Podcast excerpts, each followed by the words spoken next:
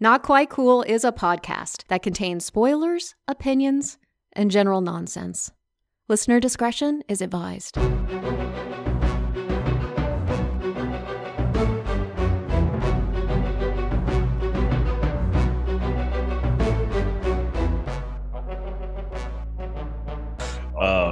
Was I What what they call you at the old job, Rob? They called you uh, Prego. They said Prego. Prego. The old, which old, every old job I had. Prego. Nobody got it right. Jeff McKnight, Jeff McKnight, for for a long time thought my name was Ralph.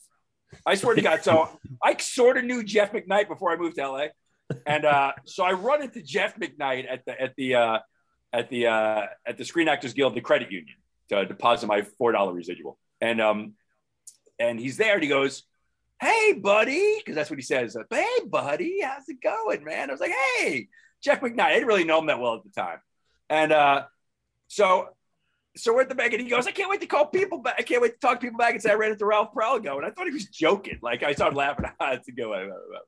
So I said, "I'm meeting up with a couple people in a couple days. You should come out for drinks." Blah blah blah. So uh, so he meets up with us, blah, blah, blah, blah, blah. And we were drinking. And he starts talking, holding court like Jeff McKnight does. He starts telling, he goes, I can't believe all the people I run into. I run into Ralph over here, blah, blah, blah. And I- Everybody like kind of looks at me like, what is he talking about? I'm like, "Shh, shh, shh, don't, don't correct him. Let's see how long. he called me Ralph for months. It's great. Yeah. That's awesome. Pralgo. I love it. Good time. And, and that's a good segue to let the people know who we have here today. Welcome back to Not Quite Cool. Uh, my name is Keith Brooks. With us, as always, we have Ralph Pralgo and Chad Downey. Chad, how are you doing today, sir? Doing great. I'm happy to be here. Rock on. Ralph, what about yourself? You look terrible.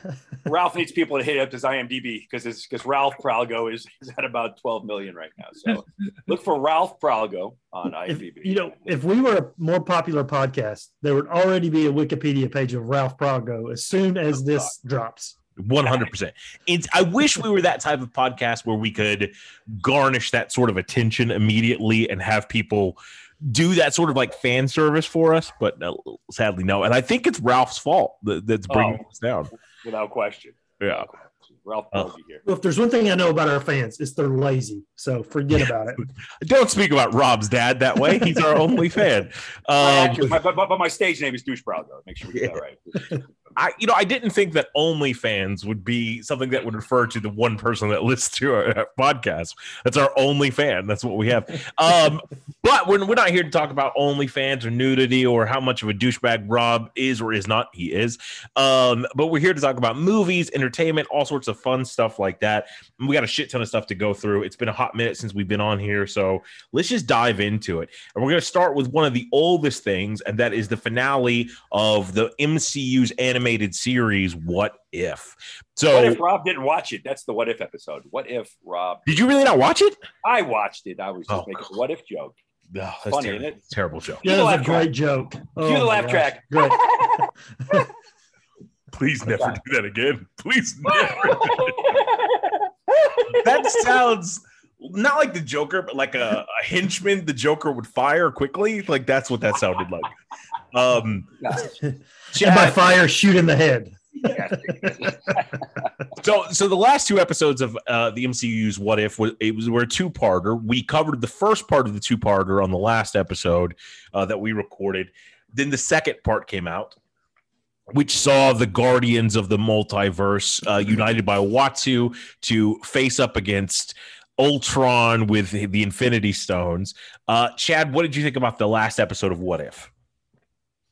Uh, I didn't think it was as good as the episode prior. The episode prior was like incredible. Uh, this it was good though.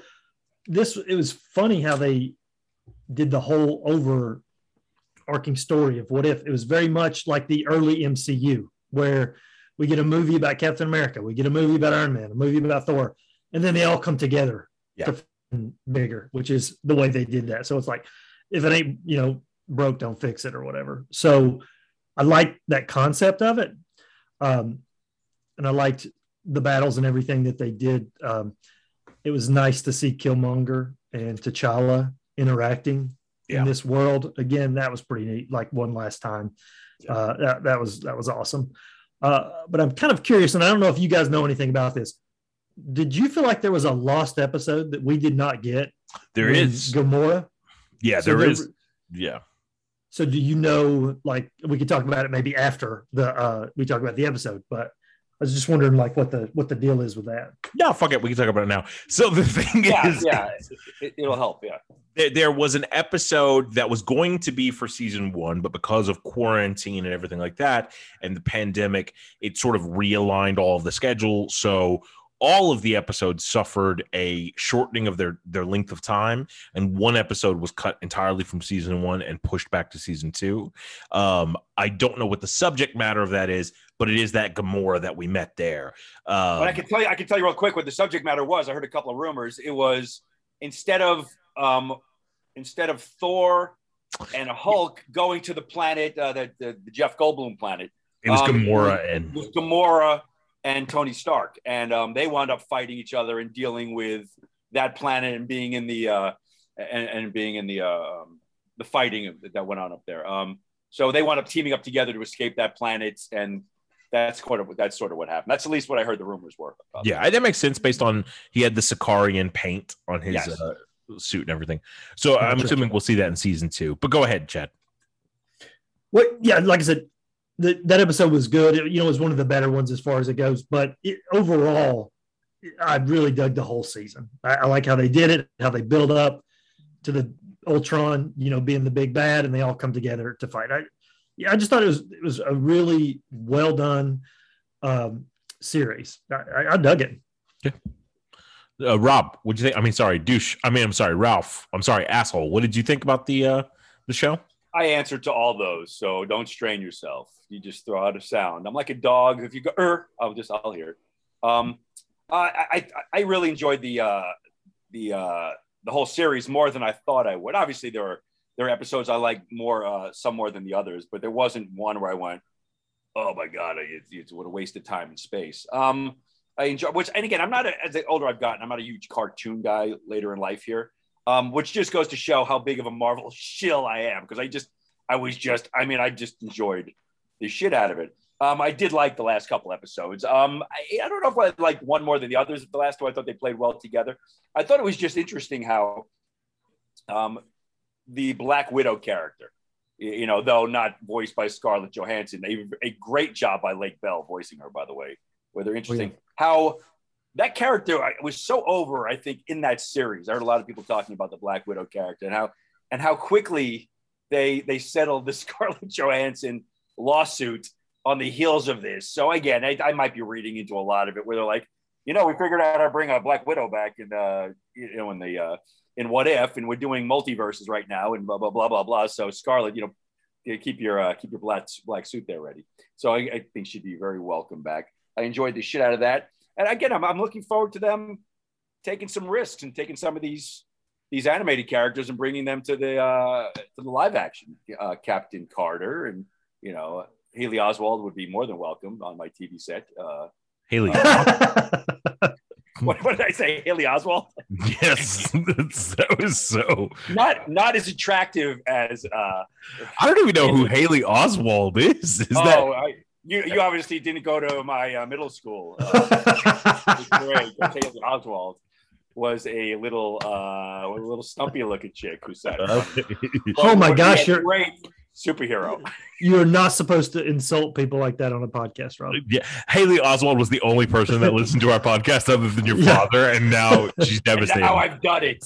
I've Yeah. done it. What's her last name? Oh, Hayley, Atwell. Haley, Haley Joel Osment. That's right. Haley Joel. Osment. That's well, that's a very different confession for your type of attraction. Haley's Halley's Comet. No. Um, I also have to Haley say- Steinfeld. Haley She's Steinfeld. gorgeous. That oh god, she's gorgeous. Um, I also have to say, your uh, people you can't see us uh, out there in wonderful podcast world, but normally Rob's video looks like he's filming it with a potato. It looks great right fucking now. It's clearer than it's ever been at your house, uh, ever. You know, So you know what's so strange? I'm, I'm at my space in Marietta right now, where I'm on like a hotspot on Xfinity. So it's I shouldn't even be using the same amount, and it's even better. It's crazy. even better, even better. Yeah, Yeah, I can see all of his wrinkles. which is great. Which is great. It's that that high definition. I'm wearing a Halloween mask and testing out my Sharpay. Thank you. yeah. Um. But yeah, but Hayley Atwell is gorgeous. So is Hailee Steinfeld, and to each their own about Haley Oswald. I I think uh, really really enjoyed this first season of What If. I think every episode serves as a backdoor pilot for what could come next. Um, any of these characters could spin off, except for sadly T'Challa. Um, but all of it was just super fun to watch. I, I had a blast. Um, I don't ever want it to end. Just keep giving me season after season of that. I think there's no time to kill that, which brings me to a perfect segue for our next topic that we're going to discuss, which is the newest installment of the James Bond franchise and the last film featuring Daniel Craig that is No Time to Die. Uh, what did you guys think about this? Let's start with Ralph Pierogi. What did you think about No Time to Die? What did I think about No Time to Die? You know, it's weird. I have it up here on uh, IMDb, and I thought it was a joke for a second. I thought it was on the wrong page, but there are two writers credited: Neal Purvis and Robert Wade. I don't know if you guys realize that that's my middle name. Oh gosh. Yeah, that's bizarre. I don't know who Robert Wade is here. That's really I've never seen that before. That's very strange. Anyway, I, I we've been on the podcast for maybe five minutes conservatively, and Rob is bringing up random people. It's yeah, no me. one has any idea. Haley Oswald and Robert Wade. Talk about the writer yeah, gotcha. Robert Wade. Um, uh, I, I, thought it was a great uh, wrap up to his story. I was I was entertained the whole time. I thought it was going to be a little too long, and it wasn't. I didn't feel. Uh, I, I, didn't. I don't want to give Keith any uh, fodder here for jokes, but I didn't feel the length. Go for it, Keith. Yeah. And back to me. Um, and again, wonderful, like the Ana de Armas cameo. That wasn't even, I guess it was almost like a cameo. It just was awesome. The chemistry was great. Um, I thought Rami Malek was a Malek was a little underserved, a little bit. You know, it, it's I don't know why that was. Um, but I bet the regulars were great. Uh, Ralph Fiennes was awesome. Lashana Lynch as not that she was a regular, but coming in as uh, spoilers, by the way, uh, the next 007, not for the next movie, but in this movie, she was the follow she was the follow up 007. I enjoyed the shit out of it. I, you know, there was more action in it than I thought there would be. I kind of thought it would get a little introspective, and I thought it would get a little, and not that it wasn't. I thought it was a great balance of just relationships and him aging and, and becoming a little more peaceful and self-aware and a little more uh, dealing with other people and women, you know, and that juxtaposed against all the action was just I thought phenomenal. I love this movie. I actually can't wait to see it again. Um, I'm looking forward to it. Chad, what about you? You know, I feel like I'm going to echo just about almost everything Rob said. I thought it, you know, I thought it was a great send off uh, for the Daniel Craig Bond. Um, Ana de Armas, oh my gosh, she was she was great, but not awesome. enough. I mean, she was barely in it. You know, uh, I loved the fact that there was another a new 007. I love their dynamic 007 awesome. and, and Daniel Craig how she was kind of like, yeah, you know, I'm the new I'm the new guy now or whatever. Until she's like, yeah, you can give him his number back because he's James Bond. So yeah, I love I the just, fact not to cut you off. I love the fact that they didn't play the pettiness almost in a cartoon way. You know, most people would go, you know what? She saw what we saw. How fucking great he is yeah. you know, doing the job where she finally went, all right, all right yeah, okay, just let's, let's give him back his thing. The only pettiness they did play up was that her that running joke of, wait, I'm sorry, what was his number again? W- which number did you give? that, yeah. Well, that was pretty quick though. That was pretty quick early on in, in, the meeting of that. You, you know, and I'll say this about Ana de Armas: that character was so cool and made such a great impression. They could give her a spinoff. Oh, well, I, I would, yeah, I, I would watch a spin-off movie about her character. That, that's how good that was. That was awesome anyway. Yeah, I, I, thought the same thing. I was like, they could easily do one, do a movie with her to the point where I thought, is that what they're doing? Because she was just had a cameo. I was like, yeah. is this almost like a backdoor pilot for her? Yeah. You know, that that's really what I thought. Um, but you know, like we said, spoilers or whatever. I know it's his last movie.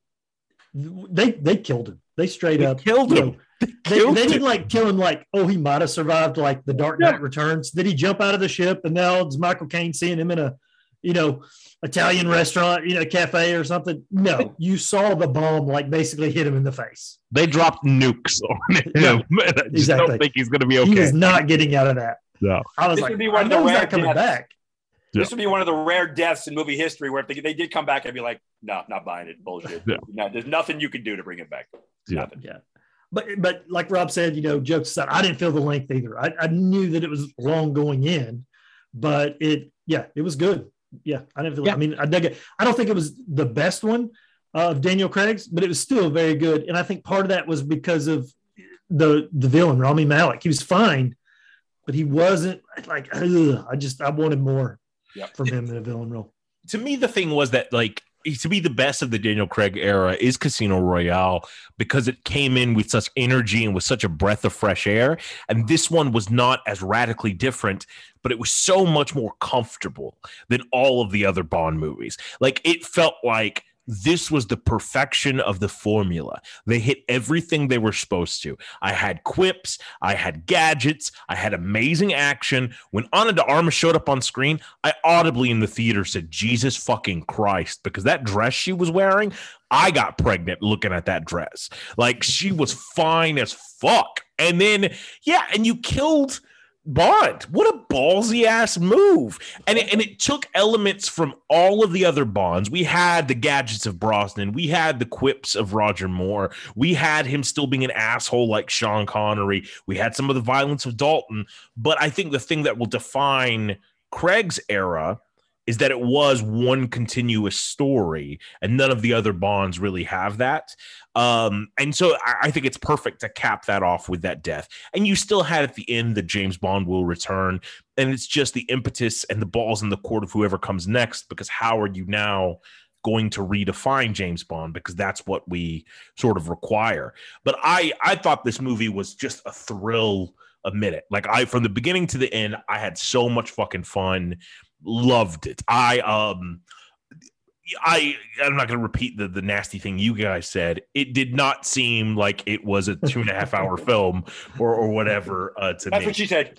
Well, that's- I, you probably definitely did say that to you. This didn't seem like two and a half Didn't hours. like- oh, it was. Oh, it was. Yeah, yeah, no. I said it was a short, lady. It was a short.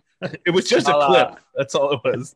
Well, by the way, Keith and I will I don't never do be- clips. Keith, Keith and I will never be as good an actor as the girl who played the daughter.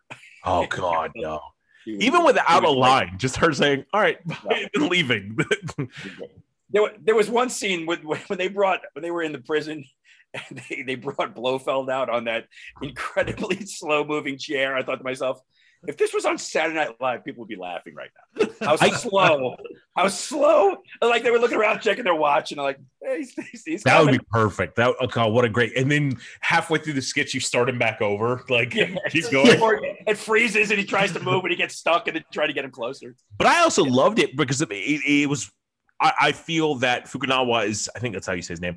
Is amazing at what he's doing because not only did he implement, like I said, all of those classic things, and that felt like a classic timing from like a '70s movie. Yes, But he much. also had his True Detective one shot up the stairs, like where Oh. he, he was almost looking at Atomic Blonde and going, "Fuck you! This is how you do that."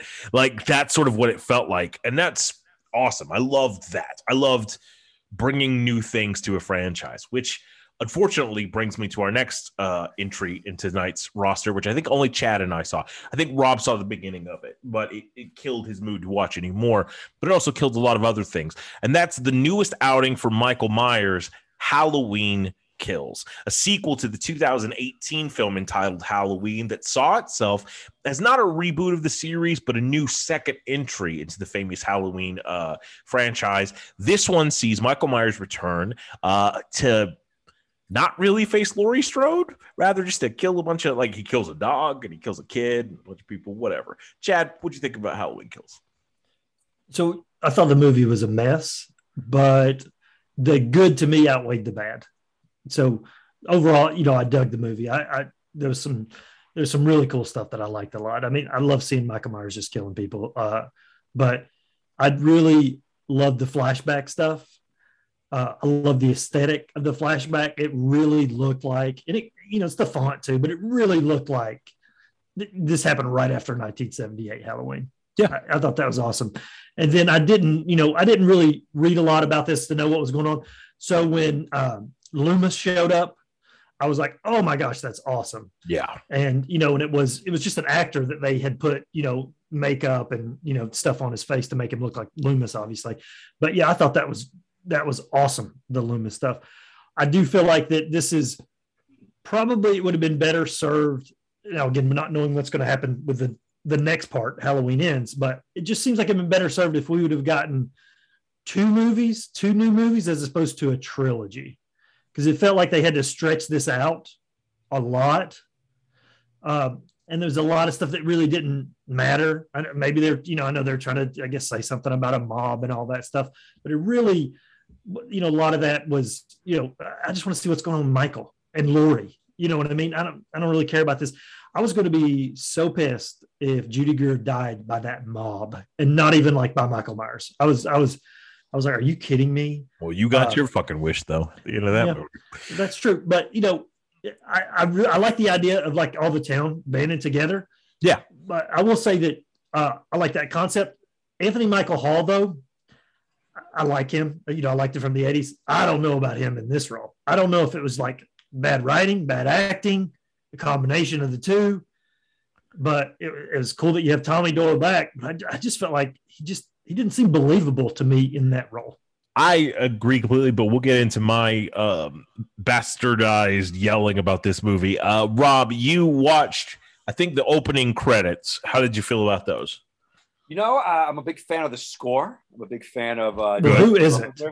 Uh, you know, so I held on as long as I could. I watched about the first 12, 15 minutes. I got to see Loomis. I was excited.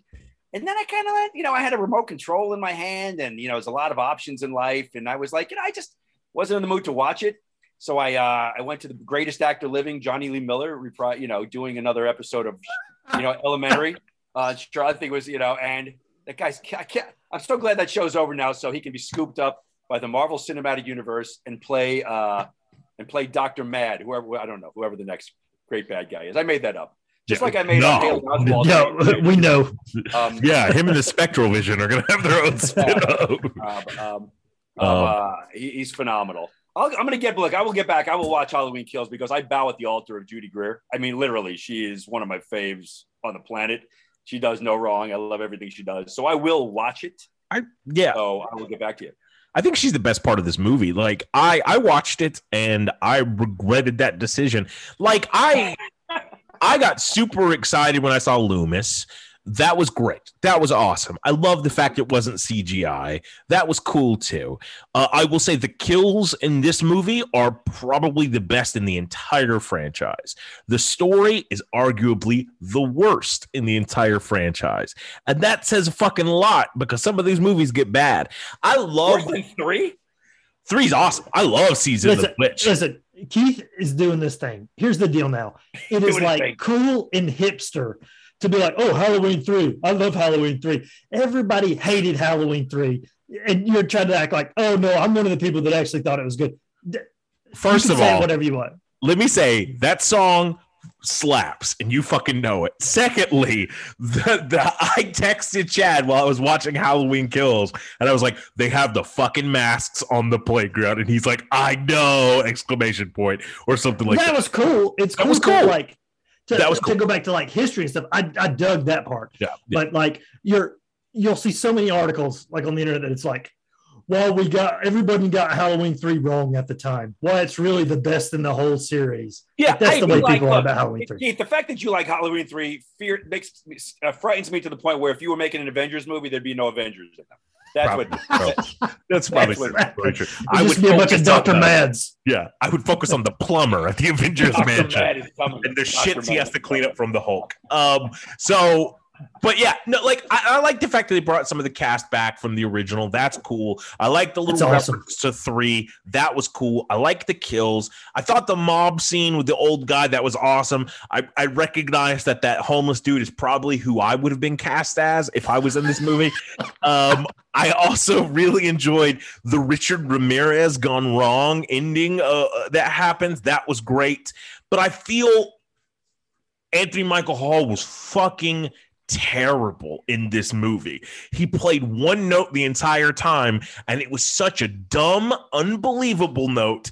Even at the beginning, when he stands up and he's like, I want to celebrate people that died 45 years ago. Nobody else since. I don't give a fuck about anybody else that's died. We're talking about 45 years ago when two people got stabbed. Like, what the fuck are you doing, bruh? And why do you look like a redneck version of Shrek in this movie? Like, it was, he was so fucking dumb and just terrible. Oh, I wish they would have gotten Paul Rudd for that, just so that character would have been a character. And and Anthony Michael Hall has been good so many times, but just not in this one. And I feel at least in the 2018 Halloween, which I didn't like, they had a reason to do it, to rewrite the way all of it ends, right? Even though that whole reversing the order of Michael was the stalker and now Laurie is, that's our, that already fucking happened. We already saw that in the movie. That happened in Halloween 2, the original Halloween 2, which for a second I was very afraid that that's what this was going to become. Laurie Strode's in a hospital. Michael Myers is going to pursue her. Hmm, haven't we done this 40 years ago? That was how I felt. But anyway. Oh, even, real fast, when you said that, even one of the flashbacks that's shown was the From two. from two. I thought Yeah. that's awesome. Yeah, yeah. Um, and so, but but I didn't find any purpose in this movie. There was one line of dialogue near the end where they're like, Michael isn't human anymore. He- He gets more power eh, every time he scares someone or kills someone. And if they would have explored that explicitly throughout the film, while you're talking about mob mentality, while you're talking about violence, and had the whole movie have a fucking purpose, then I would have liked it a lot more. But it seems to me like you know, like when you've eaten a really big meal and you're like, oh, I really got to go take a shit. But then you just fart and it's like, oh, well, there's nothing there. That's what Halloween Kills was. It was just an empty, vacuous defecation that turned out to be a fart. That's what this movie was to me. That's what she said. That's you have disturbing relationships with people. It's been a weird, Um, it's been a weird couple of years. yeah. Um, so, but that that's my feeling. I was not I was not that big of a fan of it. Um, I still think it's kind of better than the Halloween 2018, just because the kills are awesome. But um, that's it. Point is, uh, moving on to another horror movie uh franchise. I don't think Rob saw this one, but Chad and I both did. Yeah, Rob's scared of how, uh, horror movies. Yeah. Uh, that's just, we've already figured that out. That's why he didn't watch the Muppet Haunted Mansion because he knows how terrifying it is. I got to work my way up to that. Yeah. Uh, but this next one, uh, really, uh, VHS 94. I don't know how many have been in the franchise so far. I think this is the fourth or, or fifth one, maybe. I think it's the fourth one. I think it's the fourth one.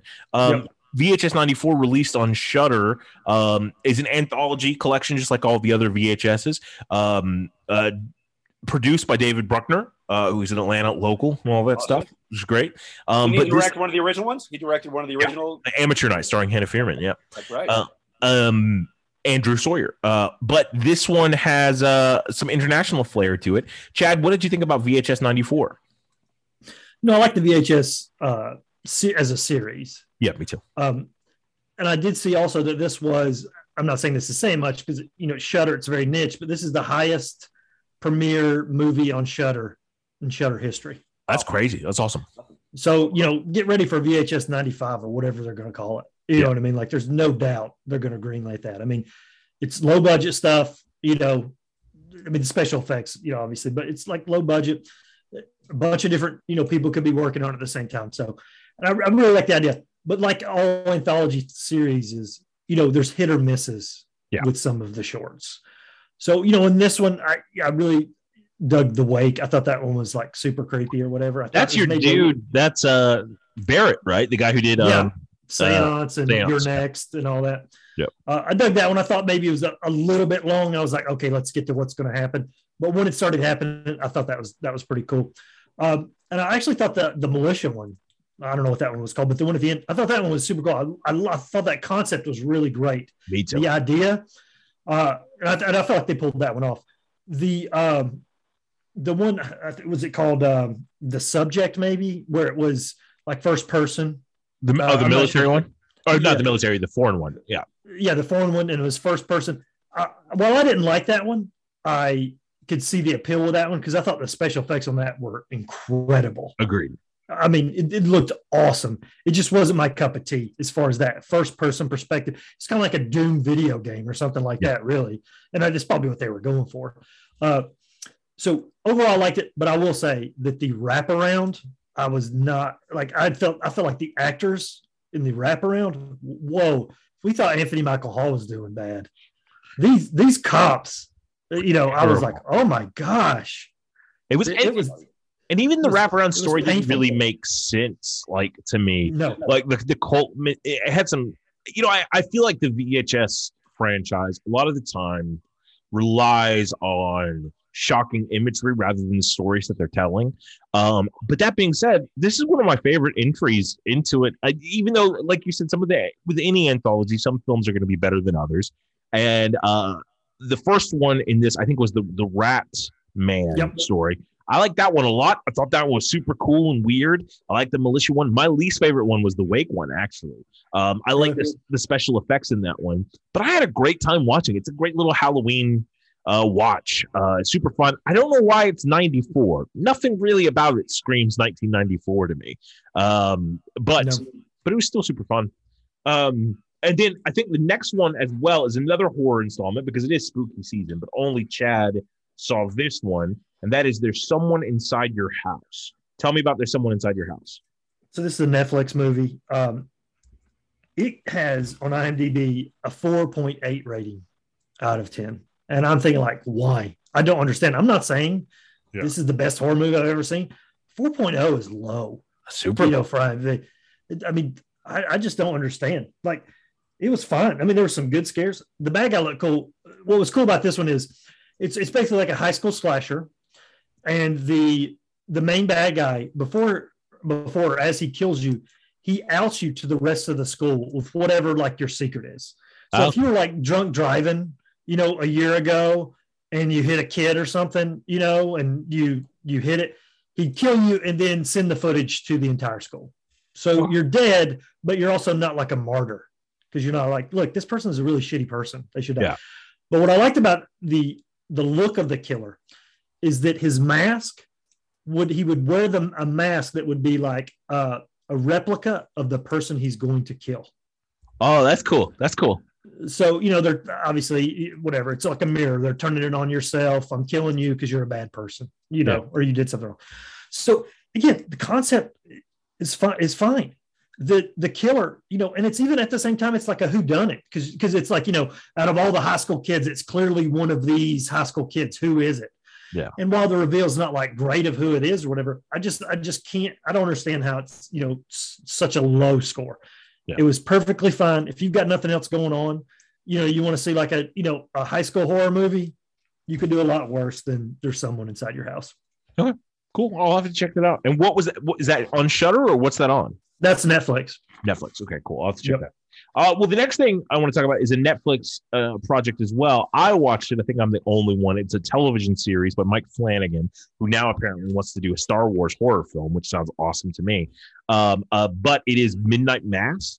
Uh, we had seen the trailer and reviewed the trailer, and I finished watching. I think Rob watched a couple episodes of it. I'm Uh, three in, baby, three in. To me, it is my favorite thing I've seen the entire Halloween season. It's my favorite of all the Mike Flanagan shows. It is more Stephen King than Stephen King could ever write. And it is beautiful, tragic, sentimental. The guy who plays the priest just chews every bit of dialogue he can fucking find. And it's glorious how he does it. If you want to be an actor, he puts on a master class in this show. Um, but more importantly, I feel that Flanagan, with whether it's Gerald's Game, Doctor Sleep, Haunting of Hill House, Bly Manor, or this, he really likes the tragedy of horror and the sentimentality of horror and asking these big questions about afterlife, about grief, about guilt, about these sort of things. And he infuses all of those into his material. And so this to me was just a cathartic, awesome experience to try to get through. Um, and it's yeah, it's just great. I can't recommend it enough. I fucking love Midnight Mass. Rob, you're three episodes in, and that's because you yourself were slow. How are you feeling about it so far? Um, you know, it's funny. Each episode has been similar to me in the sense that I found it. I mean, it's beautiful to look at. I think it's very well done. I just feel the subject matter, or like the first two thirds of every episode, it's a little, it's a little dragging for me. It's a little too. Let's discuss religion, blah blah blah. But the last fifteen, the last third of each episode is just an explosion of just. I don't want to say horror necessarily, but just but inertia and creepiness and and again, the acting is good. I think the writing's good. I just don't know if the first third of each one has been for me so far. But I'll tell you this: I've been a fan of this actor, uh, Hamish Linklater, uh, for years now. The first time I saw him on Newsroom uh, back in the day, and this guy. Look, I don't know how many people are watching this. I don't know. You know, horror stuff generally doesn't get the love of the uh, the award season, but I, as a lead in a show, he is killing it. Yeah. Yeah. And in a lot of ways, he's killing it, as you will see. I think the Thank you. interesting thing about this show is also it is a philosophical discussion about religion and fanaticism um, versus science in a weird way, and and it does some cool things with the mythology. And I don't even want to tell you what mythology it's playing with because I want you to be because I walked in based on the trailer and I thought it was like the devil is the priest in this, and it's not that. It's nothing like that. Where it winds up going, you can pro it's telegraphed like in the first episode, kind of, but it just gets to a fucking place that's just so yes, let this happen. This is great. Yeah, I can't I can't recommend it enough. My favorite thing uh, I've watched in a long time. Um, but then uh, one of the other things that we're going to talk about that uh, Chad and I both watched, which I don't know how it's not getting all of the awards. It's another Netflix project, um, an interactive one. Uh, it is called Escape the Undertaker, starring uh, The Undertaker, clearly as himself, and New Day, uh, a friend of the podcast, uh, Xavier Woods, Austin Creed's his real name, uh, one of the actors in a feature film I directed called Dick Ball. Um, awesome, awesome guy. And it's an interactive story with the New Day trio or group of wrestlers trying to steal the urn from the set of some Nickelodeon looking mansion from the early 90s as The Undertaker uh, tries to stop them. And Paul Bearer makes a couple of guest appearances, which is awesome. Um, so, Chad, how did you feel about Escape the Undertaker and how many times did you have to start over because The Undertaker caught you? So, the one thing I want to say, I know that you don't really do music cues anymore, but if you don't have the Undertaker's Oh, it's going to happen. Yeah. happening, that something's wrong. Did you say the So- Undertaker's dong? Is that what you Yeah. said? That's a very different thing. yeah. So you know, here's the deal with this. So first of all, uh, I'm not bragging, but I won the first time around. Jeez. I know how to I know how to do it. Okay. But uh but I did go back and do some of the other things and stuff like that. Uh so I mean, listen, it's this is very, you know, kiddies, you know, kids would, would love doing this. I mean, it's you know, like you said, it's choose your own adventure with the Undertaker and New Day. It it was fun. I, it- it's not like something like, oh my gosh, this this was incredible. It was totally fine. Uh that being said, if if they had escaped the Undertaker 2 next year, I'd do it. You know, whatever. It- In a it's fucking perfectly fine.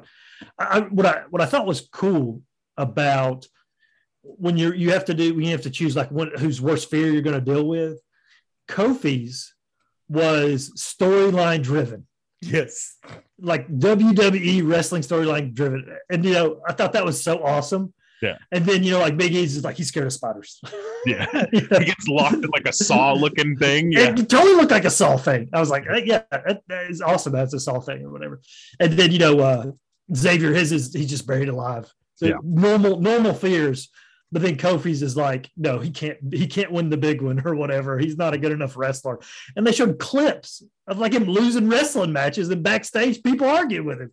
I, I, I really thought that was clever or whatever. Me too. Uh, you know, whatever. The Undertaker, the mystique is gone from the Undertaker. I mean, you know, whatever. It is what it is. You So, need to shut your fine. fucking mouth right now because the Undertaker's amazing. How dare you? This He's to- amazing. He's But he's, I mean, like, he is like one of the characters in wrestling that always kept his gimmick up. He never dropped his gimmick. He was Ever. always the Undertaker, you know. Mm. And now, you know, he's like going to rallies and he's like, you know, there's pictures of him, you know, in a scuba suit with his wife, you know, swimming with dolphins. That's not the Undertaker. The Undertaker to swim with dolphins. He's fucking 800 years old. Give him some Yeah. chance to enjoy his life. Plus, you don't know if he's Yeah. tombstoning those dolphins. You don't know what they've done. I also feel that if the mystique was ever waned for me, it's when he took his hat off and his hairline was back further than mine was. And I was like, damn, Taker, you're looking rough, buddy. Also, and it looked like his hair was colored in with a Sharpie. But still, at the same time, it was to me, this was what wrestling is to me because uh, when I was a, a kid, wrestling with Sergeant Slaughter was on GI Joe. You know what I mean? And it was all the colorful. You get stickers of Ultimate Warrior. I know, like when Rob thinks of wrestling, he thinks of like Billy the the basket weaver Batson, who's gonna like put you in the collective clutch and, and give you the Jamaican jam stomp or whatever. Everybody's finishing I move. think of I think of Bruno Sam Bruno Sammartino going toe to toe with superstar Billy Graham. And for an hour to a to a time limit draw, they bear hugged each other. Yeah, I was gonna say everybody's finishing move was a bear hug. That was Yeah. Rob's. And the reverse era. the bear hug and the reverse bear hug. Yeah, I feel that every wrestler in Rob's definition of wrestling smells like cigarettes and Astroglide, where mine are role models for children. Like that's what my wrestlers are. And so this like recaptured that. And it also made me think like I would watch a motherfucking Tales from the Crypt ripoff, ripoff that was Tales from the Undertaker in a fucking heartbeat. And they, every single episode could star wrestlers, and I would I would eat that shit up. It would be amazing. Um, so yeah, I enjoyed this. I enjoyed the fuck out of this. Um, and let's talk about another spooky item, uh, real quick. I, I'm the only one I think who saw this one, and uh, it's kind of creepy. It's kind of kooky, and it's all together a little spooky. Uh, it's the Addams Family too. There's no subtitle. I thought there was like vacation or something at the end of it, but it's not. Uh, I love this. I thought this movie was awesome. Like it was super cute. It was super clever. I, I the first Addams Family cartoon that came out, starring Oscar Isaac and Charlize Theron and Chloe Grace Moretz um, and Nick Kroll, it was okay. It was mediocre. This one blows it out of the water. It has Bill Hader as a villain. It's just super creative, super fun. A lot of awesome gags. Snoop Dogg is back as cousin It. Bette Midler is back as the grandma. Rob's gonna hate it because they recreate a scene from what's that movie you didn't like, Jolt? With Oh, uh, they're throwing babies around. They toss they, the babies. they literally have that scene in the middle of the movie. And That's- like and it's fester just throwing babies left and right. And like i saw it. I'm like rob would fucking walk out right now. This is this is where he draws the line. He would uh, rather watch Halloween Kills. He would turn on Halloween Kills. Yeah, just to not watch that. But it's cute. I, I really I really dug it. Uh, you should you should go watch it. Uh, yeah, Addams Family Two is a lot of fun. Um, let's move on to uh, another one that just Chad saw, which is Night Books.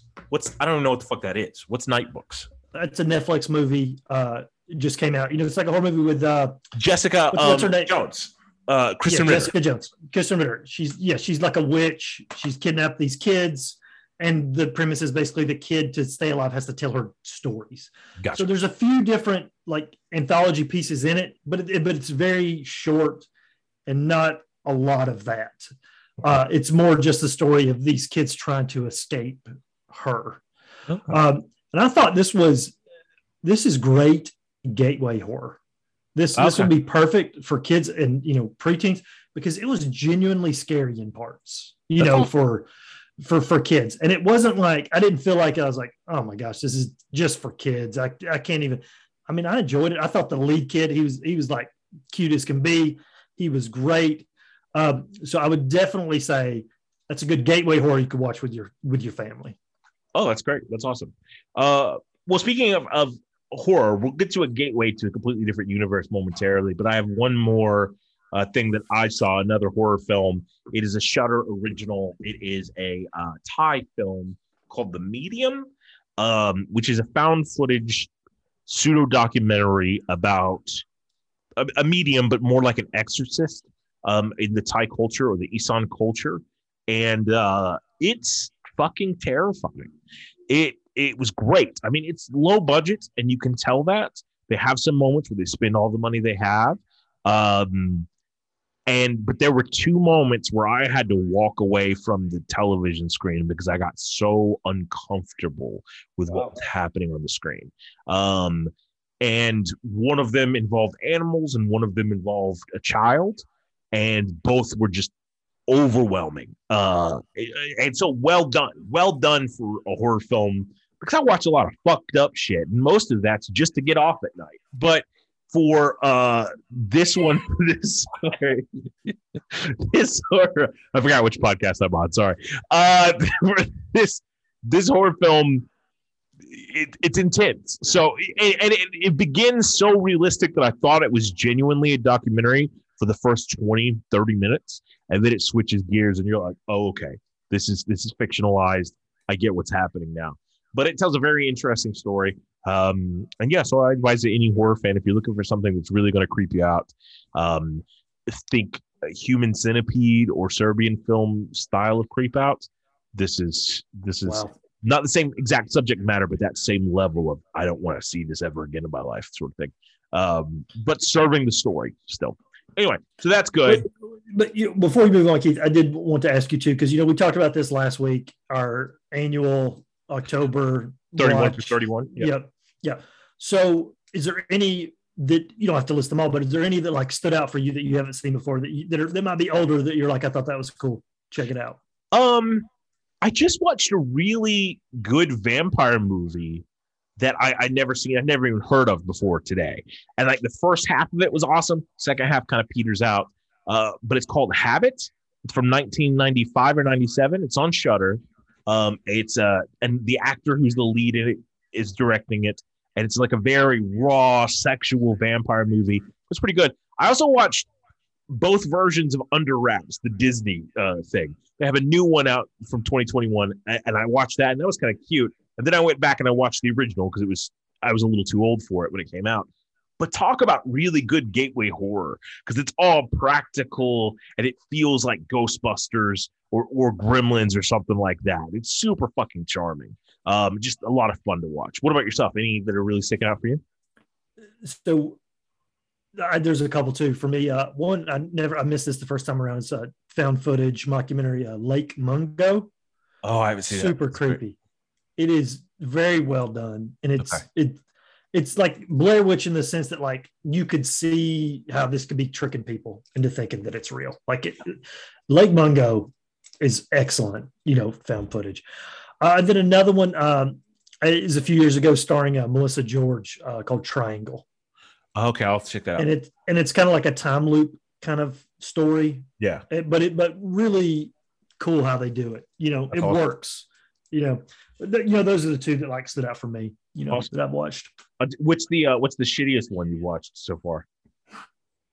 Oh my gosh, I'd have to look on that one. Uh, Um, you know, I don't know if I mentioned it last time. Halloween Town Two was pretty shitty on Disney Plus. Kalabar's Revenge. Yeah, that's Yeah, exactly. Uh, but, Halloween know, Kills is I probably. get it. Shut up about Halloween kills. That's enough of that. You I can edit that out. you know what is really great too? Crawl is really fucking solid. I never seen Crawl is excellent. That was a great movie. Yeah, Um, it was good. The, you know what I didn't like that a lot of people love uh, that I never watched the first time was uh, a girl walks home at night. I like that one, but but I understand how you w- wouldn't. I, was just like, what? Oh my god! I Very mean, like, twenty four ish. I, I get that. Yeah. So you know, you know where I stand with that one. Yeah. Yeah. I you That know what probably it. you know the two two that I've watched in this batch that I really hated uh, were House and House Two: The Second Story. I don't know if you've ever seen the House movies. They're dumb as fuck. They're super dumb. Um, so yeah, there you go. The first one stars William Katt, who is I think uh, the, greatest American hero. yep. Well, he's a fucking uh, great American zero in this piece of shit movie. It- it's interesting too because I didn't know that both the House and House 2 movies were billed when they were released internationally as Evil Dead 4 and Evil Dead 5. So in the rest of the world, they're considered a part of that universe, just not in America and not according to Sam Raimi. Uh, so it's kind of interesting, but whatever. Anyway, but speaking of broad universes, we're here to talk about perhaps the most important sci-fi universe to ever be created. And that's right, we're, we're welcoming and heralding in the Muad'Dib himself. We're talking about Denis Villeneuve's epic Dune. I take it we've all seen Dune multiple times now and touched ourselves to it to experience the great joy of the spice. Chad, what did you think about Well, Dune? I was gonna say I haven't finished it yet. I've only seen the first five and a half hours, so I'm still.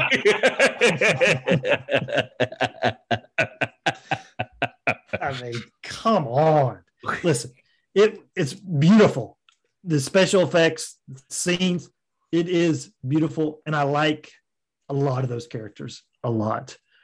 But I felt like that it was three and a half hours long, and I've only seen the first 15 minutes of the movie because nothing's happened. I mean, you know, just they had the I was like, I was, I just knew it was going to end there, and I was like, oh my gosh, it's going to end here. Nothing has happened really.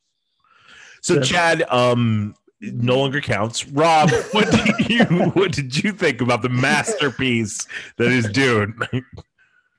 I, I enjoyed it, but you know, you know, again, I'm, I'm trying to be as objective as I can because um, I tried to read the book when I was younger. Um, I couldn't get through it, not because I couldn't read. It was just, oh my god, it was a slog.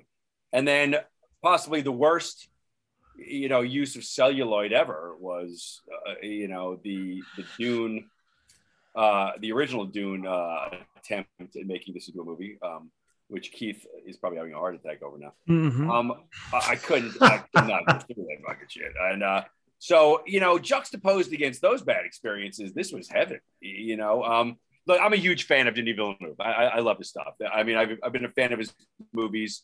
Um, uh, you know, going back hundreds of years. No, he hasn't been doing it that long. Um, I, I enjoyed the movie. I liked it a lot.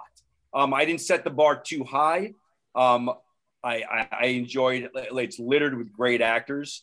Um, you know, it's funny. You know, I, I noticed during this movie, I, I, had uh, a little bit of an epiphany that a little bit like Christopher Nolan, in, in a way, there is a, there are Nolan qualities where the characters are are are, are quite cold or quite you know uh, stark in a way.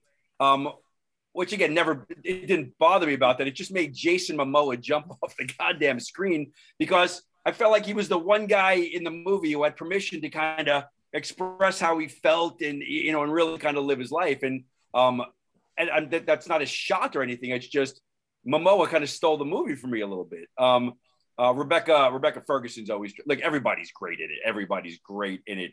I love Wait, let- wait one the- second, Rob. the I, sort of horror that Rebecca Ferguson. I'm sorry. I was saying, wait one second. I wanted I want to talk about Rebecca Ferguson real fast since you mentioned that. I love Rebecca Ferguson. yeah. I think she's great. But I felt like you know how like in Star Wars the, the joke is George Lucas's uh, direction is like faster, more intense, faster, more Yep. intense. Yep. Her direction in this movie was, Lord, be quieter. I don't want to be able to hear what you're saying. She whispered every line of dialogue to the point where I didn't even know what she was saying half the time, unless she was doing that Jedi mind trick thing where she's like trying to make you do what she wants you to do. But I, I couldn't even understand what she was saying half the time because she was so low whispering her dialogue. Another another ahead, Rob. comparison to Christopher Nolan, who uh, likes to make his dialogue incredibly low, so you can't hear what people are saying.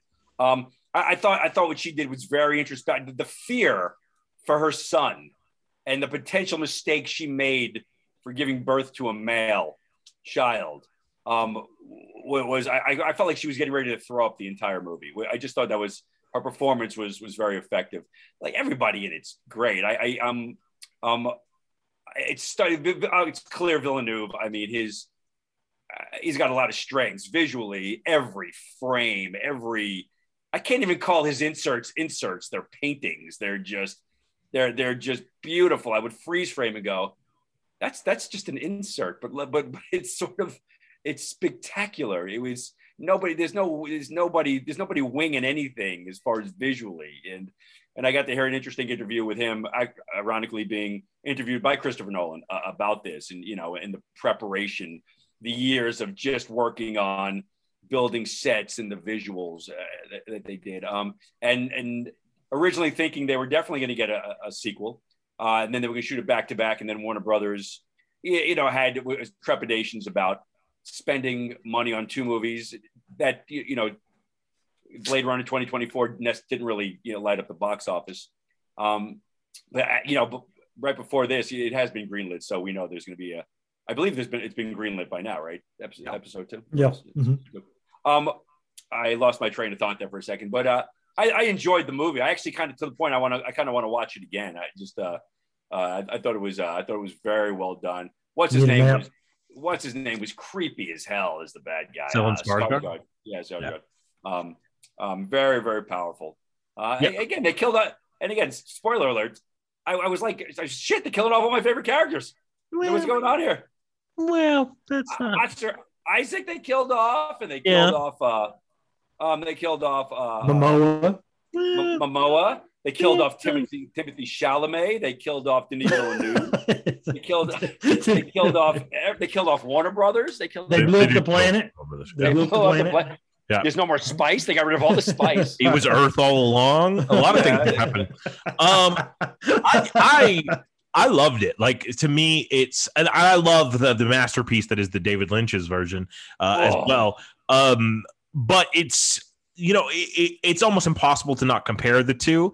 Um, and I, to me, as a filmmaker, it's so interesting that he chose to go the complete opposite of what Lynch's is. Where Lynch's is like this cocaine fueled postmodern cyberpunk we're just gonna fucking put it all out there with weird voiceovers and all this demon imagery.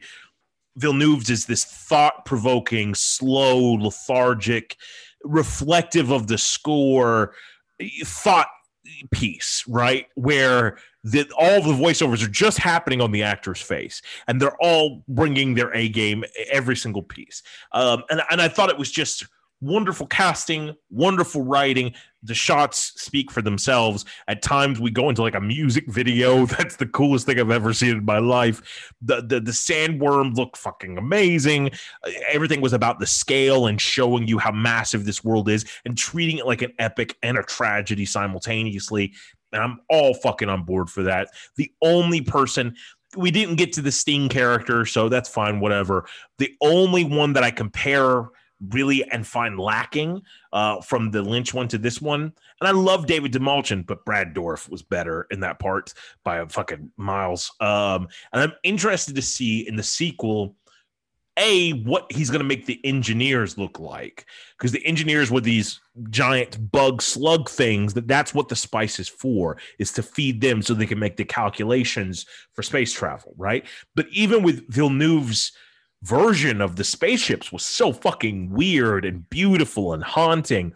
I want to see what he does with these monsters, but I also want to see who he casts as the emperor. I would love bring back somebody from the old movie, put Patrick Stewart in there, put Kyle MacLachlan in there, bring Sting back. That'd be fucking amazing. Or even um the chick from Ace Ventura. She would be great in that little part. Uh, you know, whatever. Um, so yeah, I, I can't rave about it enough. Best movie other than Midnight Mass and Muppet uh, Haunted Mansion of the year. Before we move on to Chad, I, let, let me posit a theory on why Denis Villeneuve may have gone in the complete opposite direction of David Lynch.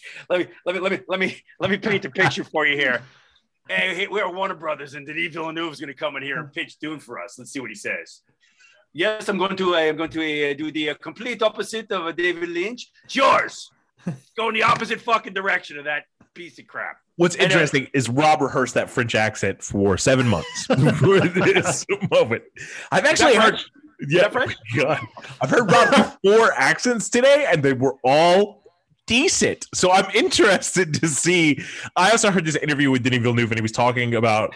He was talking to Jason Momoa, and Jason Momoa came up to him, and he's like, "This is the first time we've actually met in person." And he walks up to me, and he's very intimidating, and he says, uh, "Do I have to have abs for this?" And I was like, uh, "Not if you do not want to." and then Momoa was like, "Good, I've been craving chocolate cake," and he just walks away. And I'm like, "That's awesome as fuck. That's great. That's cool." What Bro. accent was that? Was that was that Russian? What was that? Anyway, moving right along to trailers.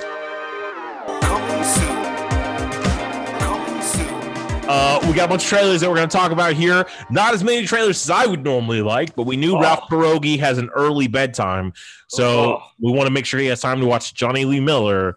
Uh, Golly. I'm gonna miss Um, the Carson show. I'm gonna miss the Carson show. Oh, come on. I thought you said the Cosby Show. I'm like, let's not talk about that. um. So, uh, first of all, we're going to talk about the most. Oh God, I don't know where my my loyalties lie because there's two trailers that look like the best films ever made, but this first one has the love of my life in it, uh, and that is the new trailer for Scream, directed by Matt uh, Bettinelli Olpin and Tyler Gillett, written by James Vanderbilt and Guy Busick, starring Neve Campbell, the one and only amazing, gorgeous Neve Campbell, Courteney Cox, David Arquette, Marley Shelton, Melissa Barrera, Jenna Ortega, Dylan Minnette, Jack Quaid, Jasmine Savoy Brown, Sonia Ammar, Mickey Madsen, and Mason Gooding. Uh, and that's all the people I know. It uh, is the fifth film in the Scream franchise. 25 years after the original series of murders in Woodsboro, a new killer emerges, and Sidney Prescott must return to uncover the truth. Chad, what do you think about the trailer for Scream? So first off, the original Scream is my favorite horror movie of all time. It's one of the best horror movies love it. ever made. Yeah. I love it. I mean, it's it's in like my top five movies of all time. I love Scream. Love it. Love it. Love it. I have a giant So- portrait of Neve Campbell right here. So just, yeah, we're on the same page. So, Yeah. So and it was so I saw the uh, trailer in front of Halloween Kills. So it was cool to see it on the big screen. You know, uh, seeing Ghostface up on the big screen again. But the thing about it is, unlike other horror franchises, you know, where we go to see Michael, we go to see Freddy or Jason or what have you. It's Sidney. She is in. She's awesome. She is the Michael, the Jason of the franchise, and she's been in every one of them. And she's been the final gore every every time. And I know that we've got David Arquette, Courteney Cox, they're in them too, but it's Sidney's story from you know day one. Uh, So I love the fact that the killer said it's an honor. You know, Yeah. like that is awesome. Because if you were like a horror person, yeah, it would be an honor to see her. She survived four of these already and killed the bad guy every time. It's awesome. So I loved all that stuff. The trailer did not blow me away in the sense that it was like, oh my God, I can't wait to see this movie. I'm already like that. I can't wait to see the next screen. So the trailer was completely fine. You know, I dug it. I, I love the line where she said, you know, like, of course I have a gun. I'm Sidney Prescott. Yeah, I was going to Yeah. say that I'm Sidney Prescott. Of course, I have Yeah. a gun. That's That's very, awesome. It's a Yeah. great. So I mean, there's some good stuff in this. Again, the, the trailer did not blow me away, but it doesn't matter. I'm there for this movie.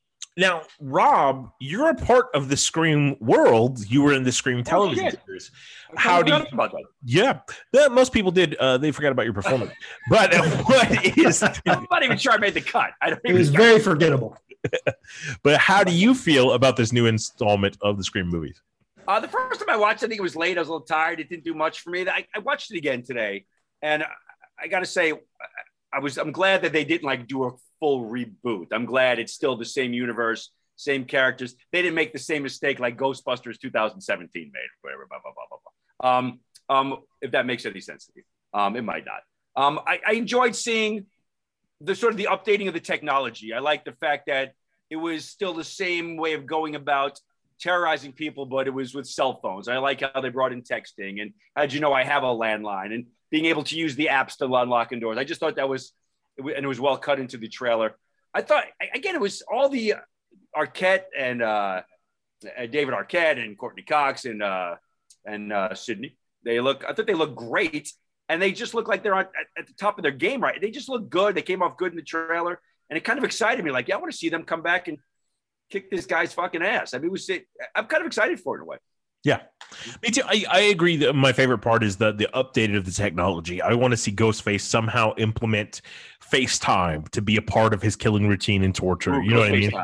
Yeah. And so all that's great. I wonder if they're going to try to be ballsy and kill Neve Campbell off in this one. Um, if they do, we riot. But uh I, Evil I'm dies excited- tonight. yeah. Evil dies tonight. God, what the dumbest fucking line. That's the other. Let's go back to Halloween Kills. That's the worst written dialogue I've ever seen in a movie. Every line felt like it's supposed to be in a trailer, and I'm like, people don't fucking talk like this. You know who talks like this? There's there's this acting group that I'm on on Facebook, and you have these fake acting teachers who always say stuff like, "In theater, it's big. In film, it's small and welcoming." And I'm like, "Are you talking about your dick? What are you saying? What are you doing?" these quips that are supposed to be so poignant but are terrible. That's the way Halloween Kills was written. Like it's by amateur teenage poets. But Scream is brilliant. Uh, Kevin Williamson deserves so many awards for reshaping what horror could be. Um, and uh, so I'm here for it. I'm, I'm totally here for it. But I'm also here uh, for our next film. Uh, in the interim, since we've been uh, on the radio waves, uh, something occurred called DC Fandom, and we're going to pepper in some of the information that we received uh, throughout tonight's show. The um, the first film from DC Fandom that we're going to talk about it can't get here fast enough, ironically, and that is The Flash, directed by Andy Muschietti, written by uh, Christina Hodson and Harry uh, Lampert, starring Ben Affleck, Michael Keaton, Ezra Miller, Sasha Calle, Ron Livingston, Kiersey Clemons, Temuera Morrison, which is fucking awesome, as Tom Curry. That's fucking crazy. Uh, Maribel Verdu, uh, Saoirse, Monica Jackson, Rudy Mancuso, Ian Lowe, Richie I think it's the only people I recognize. Awesome. That is The Flash. We don't know anything about the plot. Uh, supposedly, it's based on Flashpoint Paradox. You can see some elements of that in the trailer. Chad, what did you think about the preview for The Flash? So out of all of the movies that came out of the DC uh, fan fandom thing, this is the movie that I'm looking forward to the most. That's an incorrect answer, but go ahead. Keep talking. And and it's only because Michael Keaton is Batman. yeah, that's pretty good. That's a pretty good reason. So that is why I'm looking forward to this the most. Not because The Flash is my favorite character. Or I think it might be the best movie, or it was the best trailer. The trailer was fine, but the trailer was Michael Keaton, you know. And then you see the the cow, and then obviously it's you know the Batmobile from the Tim Burton Batmobile covered up. Great teases in this trailer. But Michael Keaton as Batman is the sale here. It doesn't matter if it's Flash, Aquaman, Green Lantern, you know, whoever. The question, it doesn't matter. Be. Michael Keaton is Batman. Yeah. That's where it's at. So, yes, thumbs up for this trailer. Absolutely. Rob, now I, I know that when it comes to romantic relationships, you're often referred to as the Flash. How do you think that influences your opinion about this trailer? I, I think it has everything to do with this trailer. Uh, um, and I have nothing to say about that. Um, um, I uh, I agree with Chad in the sense I, I thought the Batman trailer was was fantastic, but where where where as soon as Michael Keaton started talking, I was like, ah, I, that, in done. It, it literally not that I was not going to watch this movie. As soon as Keaton started talking, I was like, this is fucking great. I, I am. It completely took me back. Um, why I'm so excited about look, we've had a lot of Batman movie over the years. I I've enjoyed the majority of them. I'm looking forward to this Batman. We'll get to that Batman trailer in a second. But in this this multiverse whirlwind right now, and the fact that we have Keaton, we're getting Affleck, we're going to get crossovers, a lot like what we're dealing with in the upcoming uh, Marvel Cinematic Universe. Anything is possible. Literally anything is possible. And because they're sort of in competition right now, where I think Feige has a little bit of restraint, maybe. I don't think DC is going to have any fucking restraint. And I think, yeah, the, the, the credits we see listed here are just a sampling of the credits that they're not going to, that we're not going to know what's coming. I, I think I wouldn't be surprised. I wouldn't be surprised if we see legitimately Christopher Reeve as Superman, like stock footage or something like that. I'm not even kidding. Me either. Like I completely. I wasn't, I wasn't laughing at you, but I was. Um, um, but, but I'm not. But I, but I, but I was when you said it. I, I thought it was a joke. Um, I, I hope they don't do that. Um, but they might. But, but again, and again, I'm a fan of Esmeralda. Esmerilla, you know Esmerilla, Esmerilla, Esmeralda is a great. He's going to be a great Flash. Ezra Miller. The only the only person uh, who would be better that would be the band Better Than Ezra. Thank you very much. A little music pull. Thank you very much. Um, anyway, I went off the rails there for a second. Um, this it, it looks fun. It looks edgy. I, I'm a. I think Muschietti's look. If this trailer is any representation, looks like he's doing a great job. It looks like a step up in, in the in the in the DC extended universe. If, if we if we can still use that phrase, I can't wait for this fucking thing. I love seeing both flashes. I love seeing Supergirl in there. I it, ju- it's just it looked awesome. I just thought it was well cut. It was well done. It is it, of all the movies coming out in, in DC. I'm looking forward to this one the most, even more so than the Batman. And I, I think, like, to me, the minute they pulled up to that house, I knew what that Yeah. house was. The minute that score started, I knew what that was. Seeing it all again, that's fucking fantastic. I'm here for it. I'm wondering if that second Ezra is Eobard Thawne or is it just a different Flash and they're teaming up? I don't know. Um, and more importantly, like, I think Muschietti is a very creative person. I think it part two suffered from a lot of uh, bad decisions, but in that movie itself, there's some creative amazing choices that take place. And I feel like all of his movies have this great sense of creativity and not being I don't know, burdened and hindered by storytelling conventions. So let's see that happen in here. I, I completely agree with Chad. I would not be surprised if fucking Christopher Reeves there or Lynda Carter or what I want more than fucking anything is give me a Thomas Wayne, but make it fucking George Clooney and give him a chance to redeem his Batman in a fucking bold way. You know what I mean?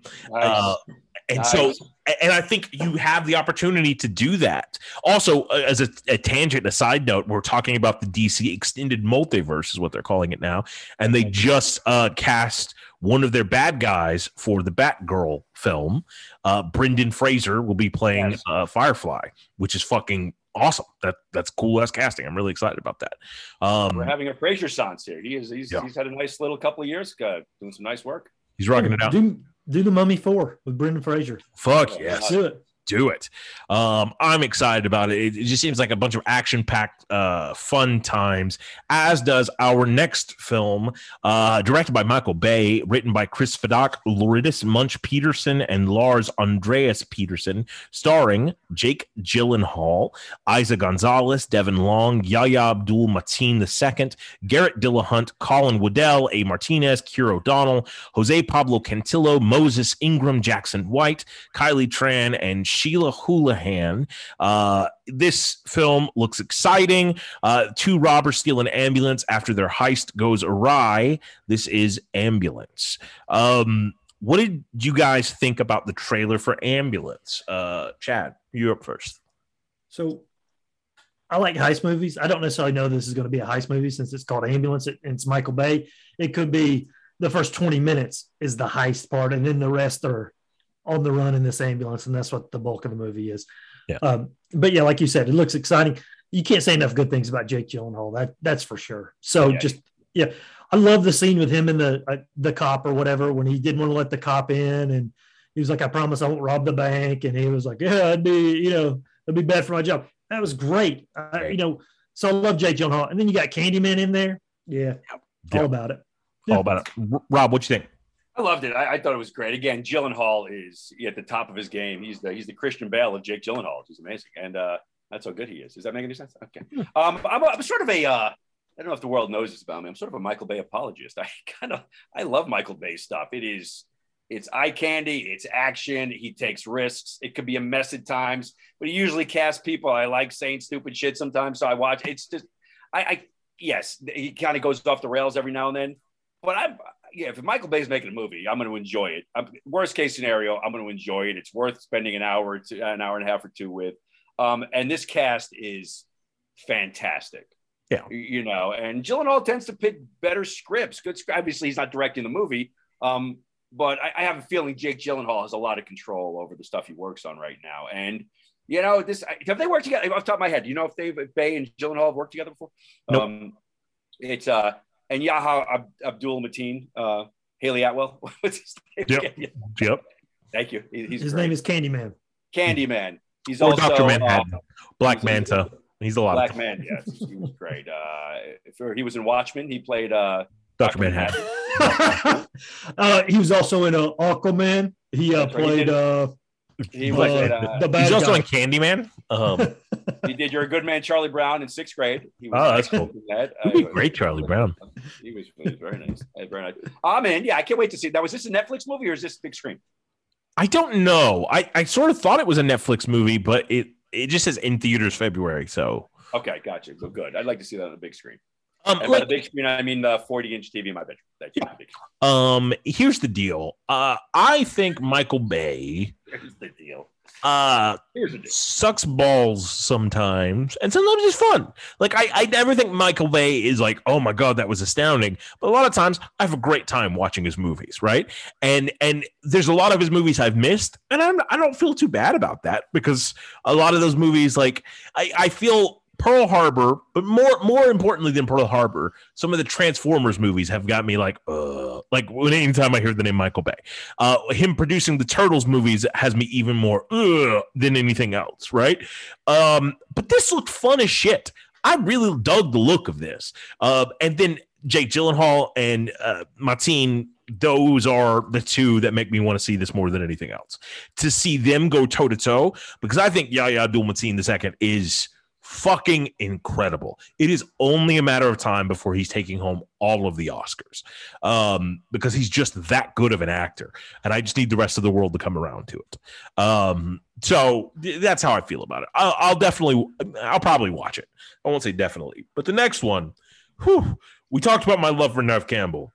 It is only rivaled by my love of this next fictional character, perhaps the greatest character in all of existence. And I'm talking obviously about the Penguin. I mean, Batman. That's right, the Batman, directed by Matt Reeves, written by Matt Reeves, Peter Craig, with characters by Bob Kane and Bill Finger. It stars Robert Pattinson as Bruce Wayne, Zoe Kravitz as Selina Kyle, Paul Dano as the Riddler, Amber Sienna as an iceberg lounge hostess. That was fun to say. Peter Sarsgaard, Colin Farrell, Andy Serkis, Ian Saliak, Jeffrey Wright, Barry Cohen, who's also going to be in the um, upcoming Eternals film, John Turturro as Carmine Falcone, Rupert Penry-Jones, Alex Ferns, Charlie Carver, Alina Sorrell, Con O'Neill, Max Carver, and Jay Licurgo.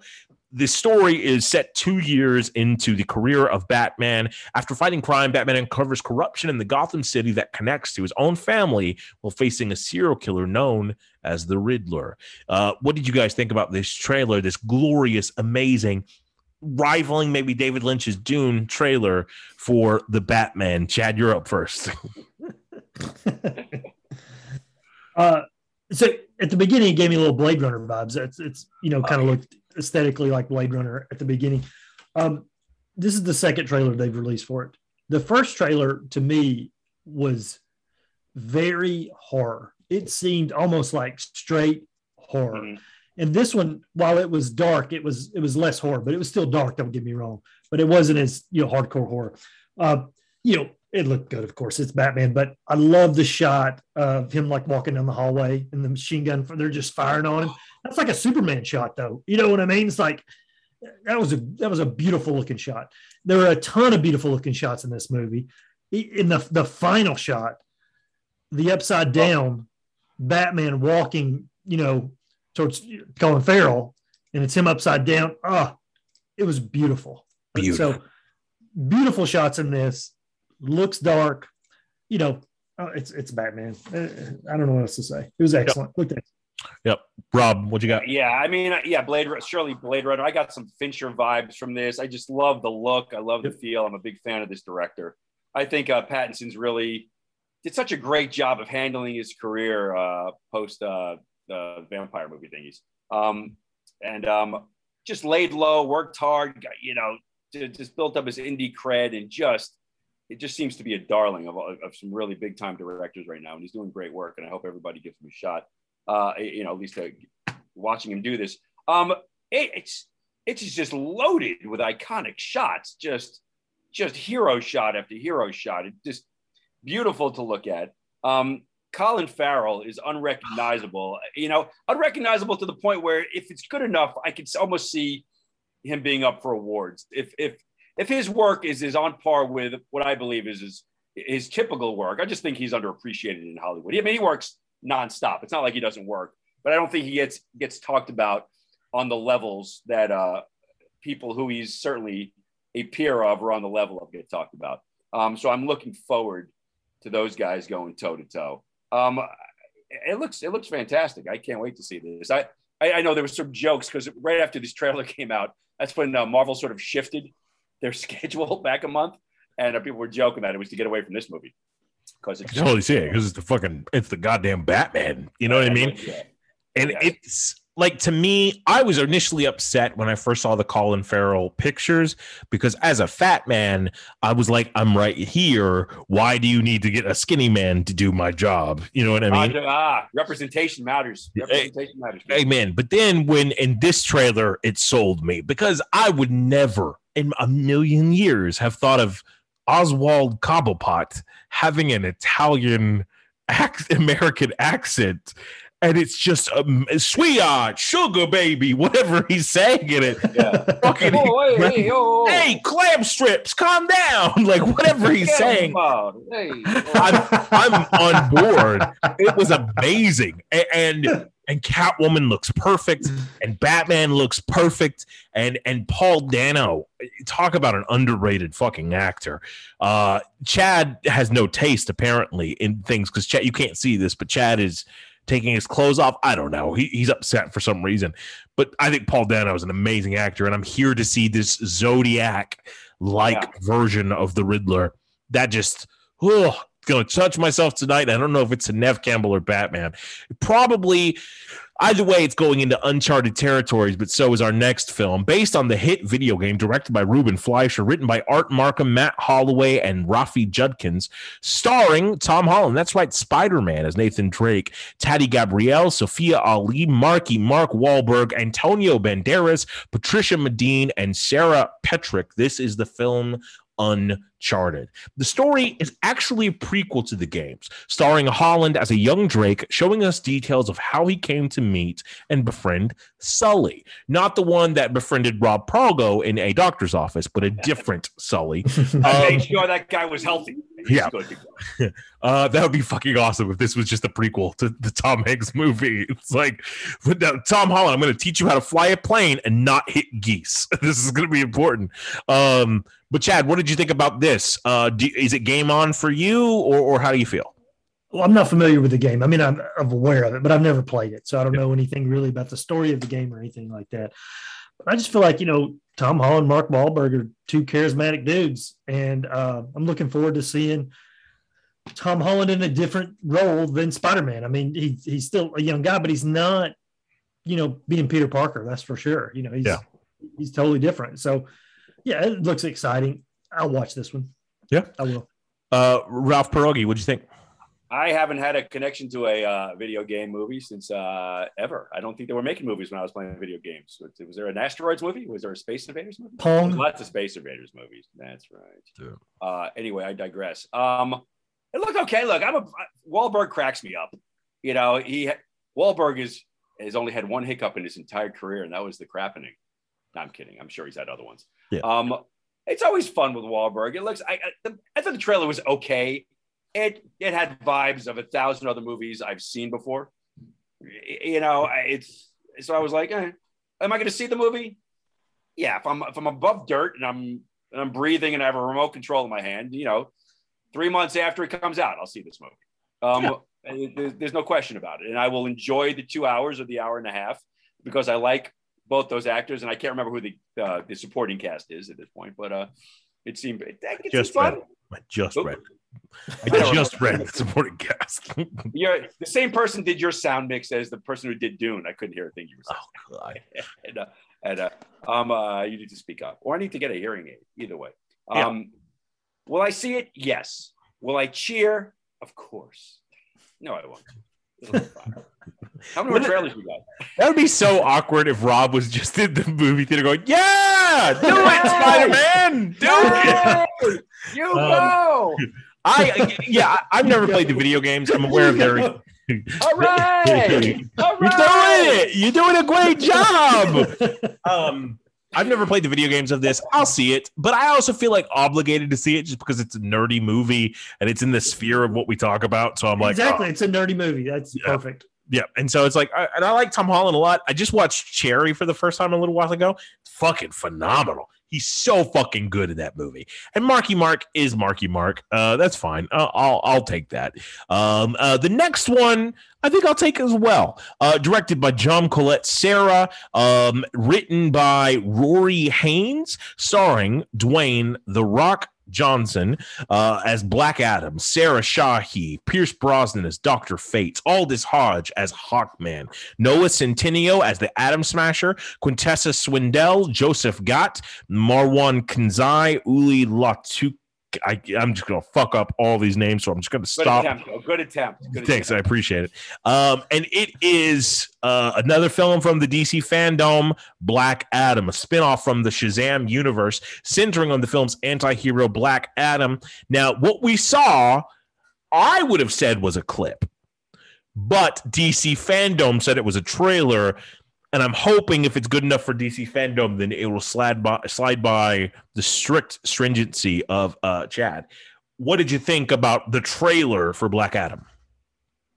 So, yeah, it's kind of a clip. So, listen, the DC fandom stuff, I get it. They're trying to bring out everything of all their movies. So then maybe they don't have a trailer ready. That's fine. This was a tease in the strictest of senses. Like it, that's all it was.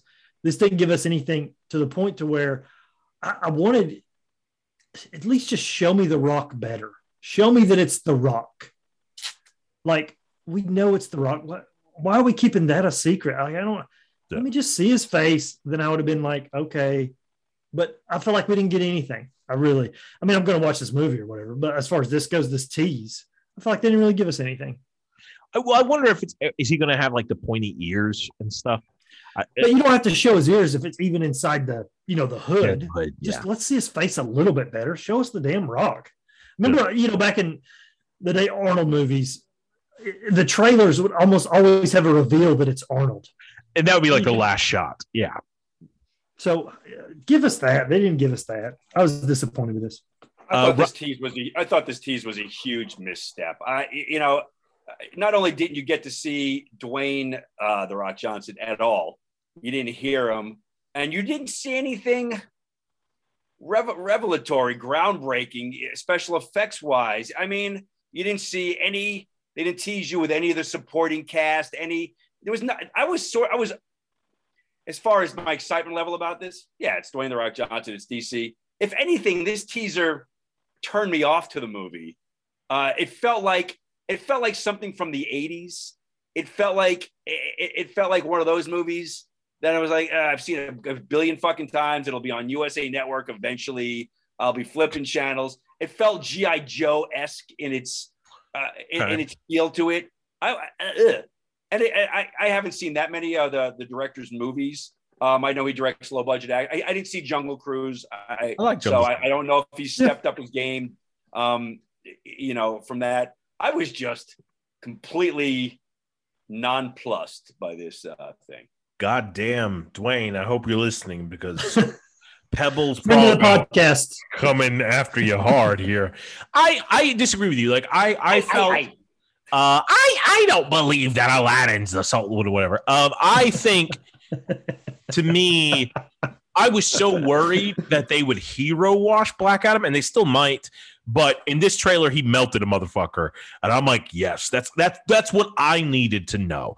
I needed to know that he was still going to be a villain, and and at least some aspect of that is being represented. Uh, whether it'll be the entire movie, because because I'm always concerned that when you get a person of the caliber of The Rock, that he won't allow himself to be a bad guy, right? Because we've had that problem with with celebrities all the time saying that I can only be seen a specific way.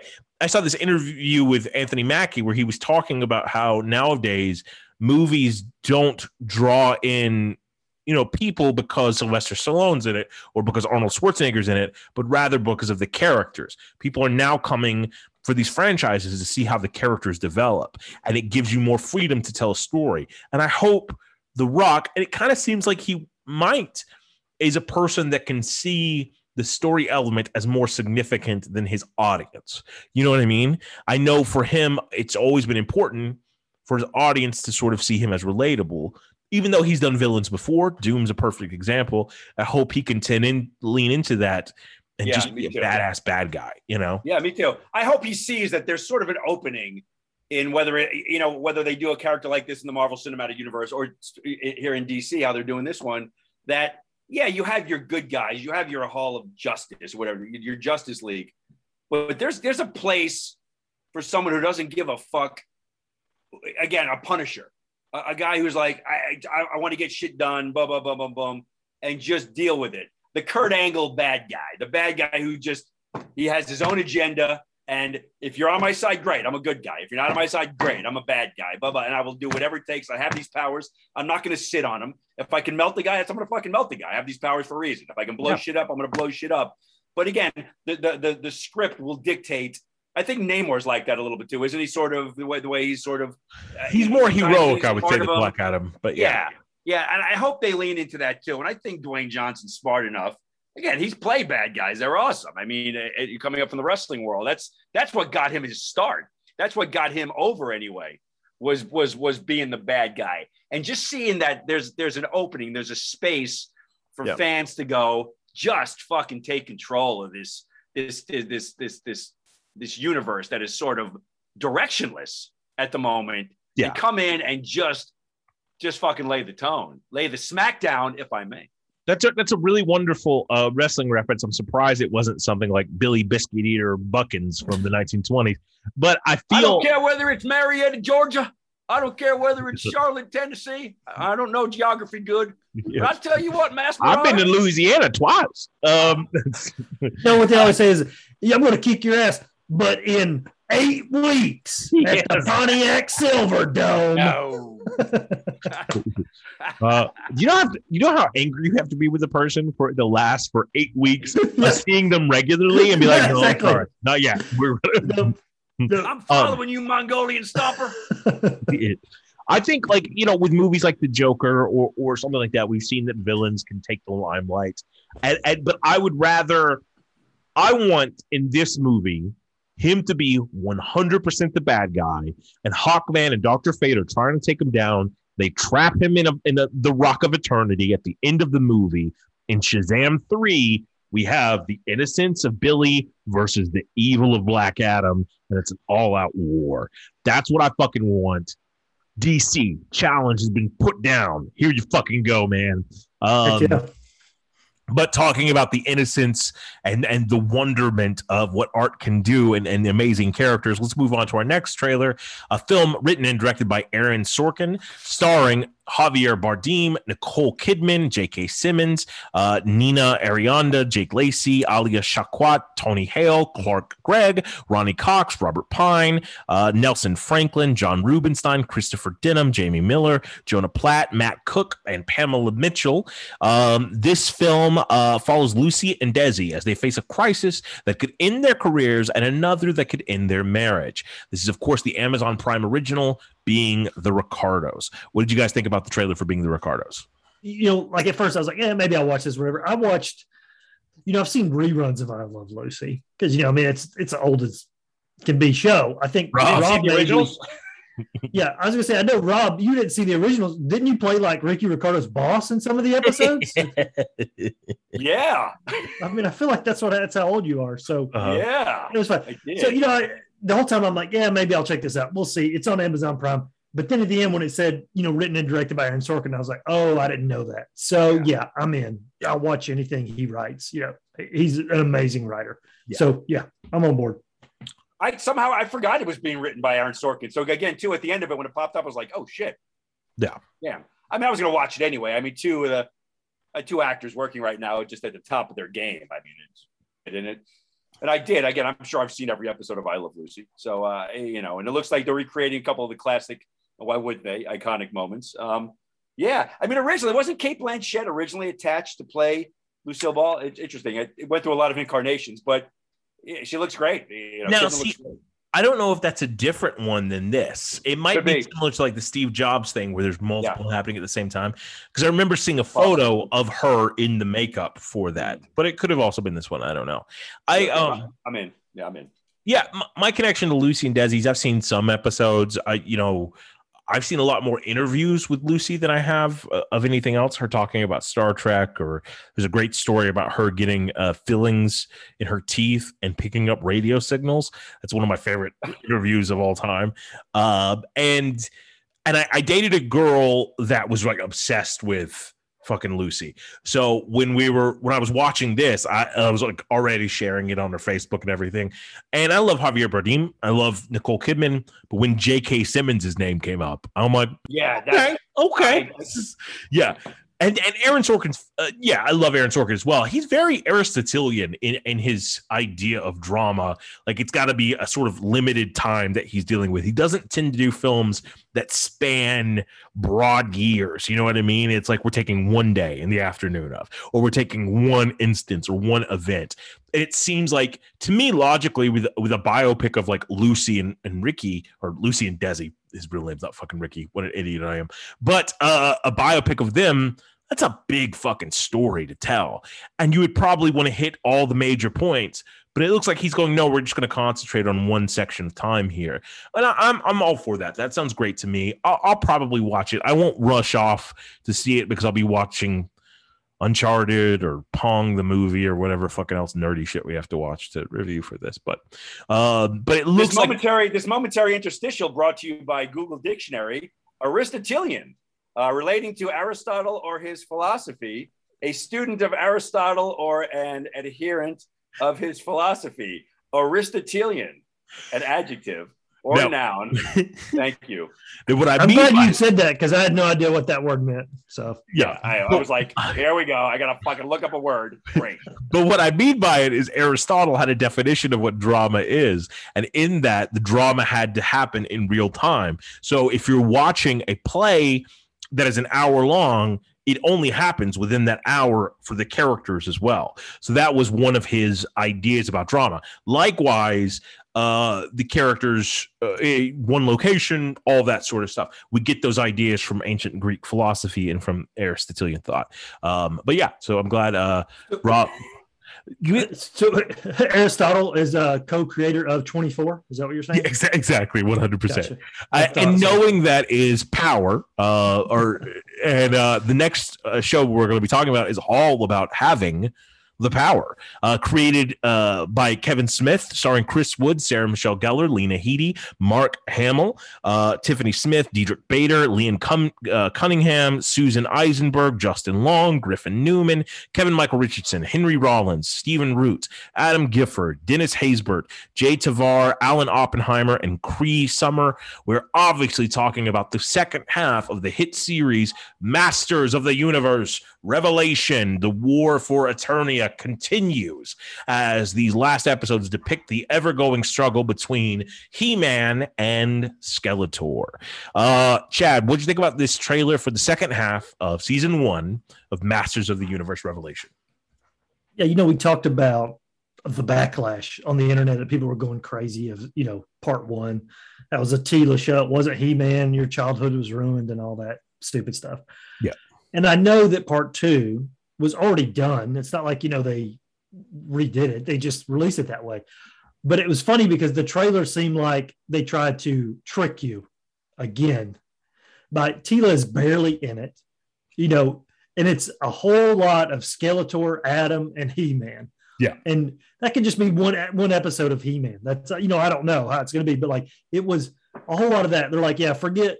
No, no, Teela's not even going to be in it that much. It's going to be all these other people. I just thought it was funny how this trailer was, you know, like that. You know, Yeah. like I enjoyed the part one, the you know the first five episodes. I'm going to check out the next five or ever how many it is.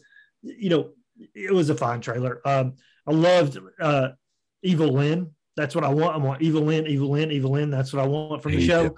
I loved how they're really embracing the 80s cartoon as like saying something like this buffoonish behavior is not going to work anymore. Because that's what they were. You know, they were just stupid idiot buffoons, the bad guys were. And she's like, Yeah, we're not doing that anymore. Yeah. You know? So, and I, t- I told Rob about this. I thought that was funny. The line at the end, I, I did not land for me with He Man, where he was like, you know, find There a is safe- one safe place. Yeah, yeah, find safe Behind place me. yeah, that was stupid. It was so stupid. He, you say, get behind me if you're He Man. The reason why you say find a safe place is so that somebody will say there isn't one, so that you can say your line. That's that's a dumb saying. Someone else should have said find a safe place. There isn't a safe place. Then He Man said can say yeah, it's behind me. That's Yeah. fine. But you say the setup to make yourself sound cool. Come I on, think I think it's even you could have even had the same line, all of it delivered by He-Man, but it's just you have to do it Captain America in-game Avengers Assemble way, where the first line is big, you find a safe place. There is no safe place. There is behind me. And then, you know, like you charge on, you know what I mean? Yeah. Um, I'm auditioning and available for the role of Eric and He Man, or Prince Adam, not Eric, uh, Prince Adam. Uh, the Little Mermaid yes, is that that what could be. What is that Prince fish in the water? Can I fuck it? Like that's, that's me auditioning for that. Um, Rob, what did you think about the trailer for Masters of the Universe Revelation? You didn't watch this, did you? I watched the trailer Okay. for part two. I didn't see the trailer for part one. I didn't see any of part one. As a matter of fact, I've never seen a Masters of the Universe He-Man cartoon ever. It was. Rob, why are you on our Masters of the Universe podcast right now? I- I- I- I And he's know. scared of horror movies too. And we only covered like I like heard there was horror soup movies. in here. I heard there was soup in here. I- is it hot? Um, uh, that being said, I thought I, I like the line where he goes, "What are we all laughing about?" yeah, that's great. um, I thought that was that. It cracked me up. Uh, so I was I'm a big fan of this Skeletor guy or Skellman or Skullman. Jesus fucking Christ. Uh, Spectral Skeletor. Skeletor, Skelly man, yeah, I skeleton head boy. I did like I did like the setup of the um the sword was just a conduit. I never needed it That it. was nice. I thought that was cool too. Me too. And and it's the original fucking design of He-Man, like the actual barbarian. That's cool. And then when it's just they had their in-game moment when you see all the heroes showing up. That was dope. Uh Yep. yeah, I, So that was a lot like Thor when uh, when uh, Odin goes, "Are you Thor the god god? of hammers?" No. Yeah. Thank you. Thank you very much. yeah, that was good. That was a terrible Anthony Hopkins. I don't know why Anthony I Hopkins my throat was just I was a little congested there. Yeah. Need a Ludens. Thanks. Um, no worries. Well, you know, if you need uh, something to decongest you, I think there's uh, some things on aisle four. Remember to shop smart and shop S smart. Uh, and that brings us into our next film preview, another horror comedy, perhaps just for the holidays, directed by Casey Tebo, written by Andy Greskoviak. Well, that's weird to say. Uh, it stars Devon Sawa, Bruce Campbell, Ivana Baquero, Ryan Lee, Michael fucking Jai White, Leah Presido, Kayla Caulfield, Mark Steger, Andrea Blackman, Lonnie Farmer, Marilyn Bush, Adrian M. Mompoint, Louis Kurtzman, Stephen Peck, Christopher McHale, and Christian Chabati. Uh, this film is entitled Black Friday. A group of toy store employees must protect each other from a horde of parasite infected shoppers. Uh, Chad, what do you think about the trailer for Black Friday? I'm 100% watching this movie. Yeah. Uh, I, I love horror comedies. And while this trailer did not like make me belly laugh or anything like that, it looked fun. Yeah. And I liked that uh, Bruce Campbell was not playing like the tough guy, you know, in this. He's just like, you know, just the weird manager or whatever, doesn't know what's going on. He's scared running from things. I like that. I'm going to watch this movie. I don't know how it's coming out or when, but I will be watching this movie definitely. Yeah. Ralph, what do you think? Um, it was all right. It was. uh, I mean, I, I'm a big fan of Bruce Campbell. Uh, He cracks me up. Um, I'm a, I'm a, I like zombies. Yeah, I thought the zombies look good. You know, Yeah. I, I wanted I wanted the trailer to be funnier. I, I, felt like the trailer was setting itself up to be funny, and then it, it wasn't funny at all. Kind of. It, it's it was more silly than anything. Um, you know, if I'm you know if I'm you know bedridden and I have Shudder, I'll give it a shot. Okay. You know. Yeah. Well, that sounds like a real possibility for Rob then. Um, That's going to be on the, the cover art too. If I'm bedridden and it's on Shudder, I'll watch it. I'm into baby. I uh, fuck up. I think like to me it looks like an okay episode of Tales from the Crypt. Not a great one, but an okay one. But the thing that's drawing me to it is I love Bruce Campbell and I love Michael Jai White. So I'm gonna I'm gonna check that out. Um, and I think I think we need to go back to the time of having a horror movie for every holiday. So let's just get all of the weird ones we don't have covered. You know what I mean? Right. Um, and it doesn't have to be a literary masterpiece, unlike our next film, which talks about literary masterpieces. Uh, this is a documentary um, directed by Robert B. Weide, Don Argott, uh, written by Robert B. Weide, starring um, Jerome. I don't know how a documentary can star people. Uh, I'm just not going to list people. It has a lot of people in it. Yeah. Uh, but most importantly, it has the subject of it, Kurt Vonnegut. Uh, the film is entitled Kurt Vonnegut Unstuck in Time, recounting the extraordinary life of author Kurt Vonnegut and the 25 year friendship with the filmmaker who set out to document him. Uh, what do you guys think about the trailer for uh, this film? Uh, Chad, what do you think? So the only thing I've read by him is Slaughterhouse Five, which which was fine. It wasn't like, oh my gosh, the best book I've ever read. Um, but watching this, this is what I thought. This is a this is a Keith documentary right here. You're gonna watch this, you're gonna cry like a baby, and you're gonna time. say, you're gonna say, Oh, it was amazing. I cried the whole time. It was like so emotional. That that's your jam right there, Keith. That's what 100%. Yeah. I love it. I'm so I'm crying right now. uh uh Pierogi, what'd you think? yeah, I, I again a couple of things. I was the fact that it's you know it's it spans 40 years of filmmaking for this guy, and he and he finally finished it, and so you get to see them both age and, and to see them change over time. I can also relate to making a movie and taking 40 years to get it fucking done too. Yeah. So I think that's a we have a kin- special kinship with this uh, director guy, but uh, absolutely. I mean, I'm not going to see it in the theater, but sure, it's when it's on, I'll, I will watch this. I believe you pronounce his name Cart Vonnegut. Do you know something that we don't know? Oh, did I say? I, I, I mean to say Kurt. I'm sorry. At one point, you did, uh, and I just thought that's the German way to pronounce it. Yeah, it's Cart like Vonnegut. Yeah. Thank you very Uh, much.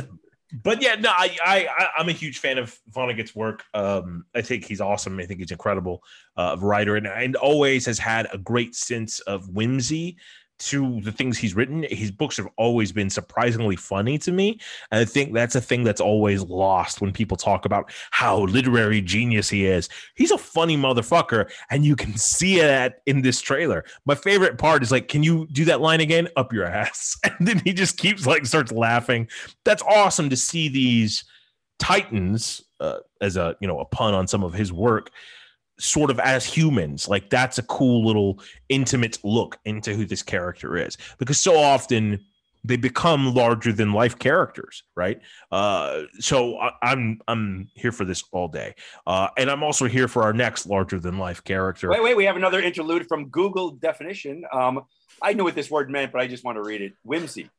Um, um, playfully quaint or fanciful behavior or humor. An example would be the film is an awkward blend of whimsy and moralizing. there you Um, go a great. whim could be a plural, a plural noun, whim, whimsies, Mhm. um, spelled with IES or YS. Um, or a second definition, a thing that is fanciful or odd. You know, there you go. A stone Yeah. carvings and whimsies. Thank you very much. It's a great uh, description of our podcast, really. Our podcast is very whimsical. very whimsical. whimsical whimsical I also- and odd. Rob always complains about how long this stuff goes, yet he is defining words and Yeah. going down the entire list. Adjective. I think it's important if we're going to be here for days that we at least learn something. which I have to say at the same time, it's very. Um, I didn't know it was a goal of mine that I had to be able to speak to someone and them have to look up every word I'm saying. But it's awesome. It feels great. Um, Let me define look. Hold on. Define look. Will you do that while this next show You we're talking word, about? you big word using motherfucker. Well, uh, you go ahead and do that while this next show that we're going to talk about defines excitement for me. Uh, produced by James Gunn. This is our last look at anything from the DC fandom. It is the new television series for HBO Max called Peacemaker. The origin of the DC superhero so dedicated to world peace that he's prepared to use force of arms to achieve it. It stars John Cena as Peacemaker, Jennifer Holland, Freddie Stroma, Robert Patrick, uh, Christopher Heyerdahl, Danielle Brooks, Steve Agee, uh, Chukwudi Iwuji, who I worked with on um, uh, Underground Railroad, awesome guy. Uh, Nhut Le, Jocelyn Monroe, Annie Chang, Allison Araya, uh, Rizwan Manji, who's always fucking hilarious in everything he's in. Stephen Blackehart, Philip Collins, a lot of great people. Uh, cool little preview. Chad, what'd you think about the trailer for Peacemaker? So you know when Suicide Squad, his character was the bad guy. You know, he turned bad. You could say you might when you're talking about his motivations, you know, it's arguable, you know, some of the stuff he was doing. But I mean, he was killing people that we liked, that we loved from the Suicide Squad. That's what he was doing. And then he, you know, he's getting his own show. So, so, so it's how do you get people to like really get behind him? Yeah. And I feel like that what they've done in this, which which I like, I think is genius, is we're actually watching this laughing at him. We're not necessarily laughing with him. We're laughing at him. He, you know, he's a fool. He is. I really think. I mean, he's the DC version of Deadpool. I mean, that's what they're trying to do. Mhm. Um, and this trailer, it worked for me. You're talking about, you know, maybe Black Friday where we weren't laughing. You know, I belly laughed several times in this trailer. I, it looked so much fun. Uh, that freaking eagle when they're doing the hero shot and they're just walking, and the eagle's walking as well. I laughed, you know, so hard. It it was hilarious. The whole butt baby thing where he's talking about, Yeah. I'm sure that's their two kids. It's just funny moment after funny moment. I, I really dug this. Uh, it really makes me look forward to the show. this trailer definitely worked for me. Yeah, I agree. Uh, Rob, what do you think? you know, Cena's so comfortable in his skin, just as a guy. You know, say what you want about his acting. I've seen him do good stuff. I've seen him, yeah, whatever. Um, I enjoyed him in Suicide Squad a lot. I thought he had great moments. I thought, and I thought, not necessarily the script, but the work he did made him a likable bad guy. And I, I thought, I, I really, really dug what he did. Um, I'll say this: he's he's so comfortable in his skin. He's not afraid to go to literally commit to anything and make and, and be silly and risk being laughed at, which I think is the job of this character. I, I think I think it's a really good fit of of actor and part. I, I obviously I think it, it it aspires to be Deadpool, which again aim for the stars. Fucking aim, man. I mean, it's you know that's uh why, why not you know aim for one of the better one of the better um, uh, uh, comedies, uh, superhero action comedies. I don't think it gets there necessarily, but it doesn't have to. It's to entertain yeah. me. I mean, I can't wait to see this. This is going to be a blast. And I'm a huge James Gunn fan. I, you know, I his storytelling, his sense of humor. I just think it it all it generally all clicks for me. So I'm looking forward to this. Yeah, and, and to me, it's not as much Deadpool as it is those more daft moments of somebody like Star Lord or Thor, right? When they just the jokes go over their heads. Um, to me, he's the idiot of that. Like it's to me, this entire show spins off of that moment when he's like, "Starfish can also be a reference to a butthole." Do we think there's any connections? Like that, that sort of serious about his own idiocy that that is what this whole show spins off from um and and i'm here for it i i to me i didn't get the trailer immediately when it first started but then when i saw the eagle like hugging him and all that shit i was like okay cool let me go back and watch it one more time and i understand more of the context and the tone that we're going for and and it's a superhero thing and it's james gunn I'm gonna watch it regardless. It's it's gonna be awesome, and I I can't wait. I'm excited about it.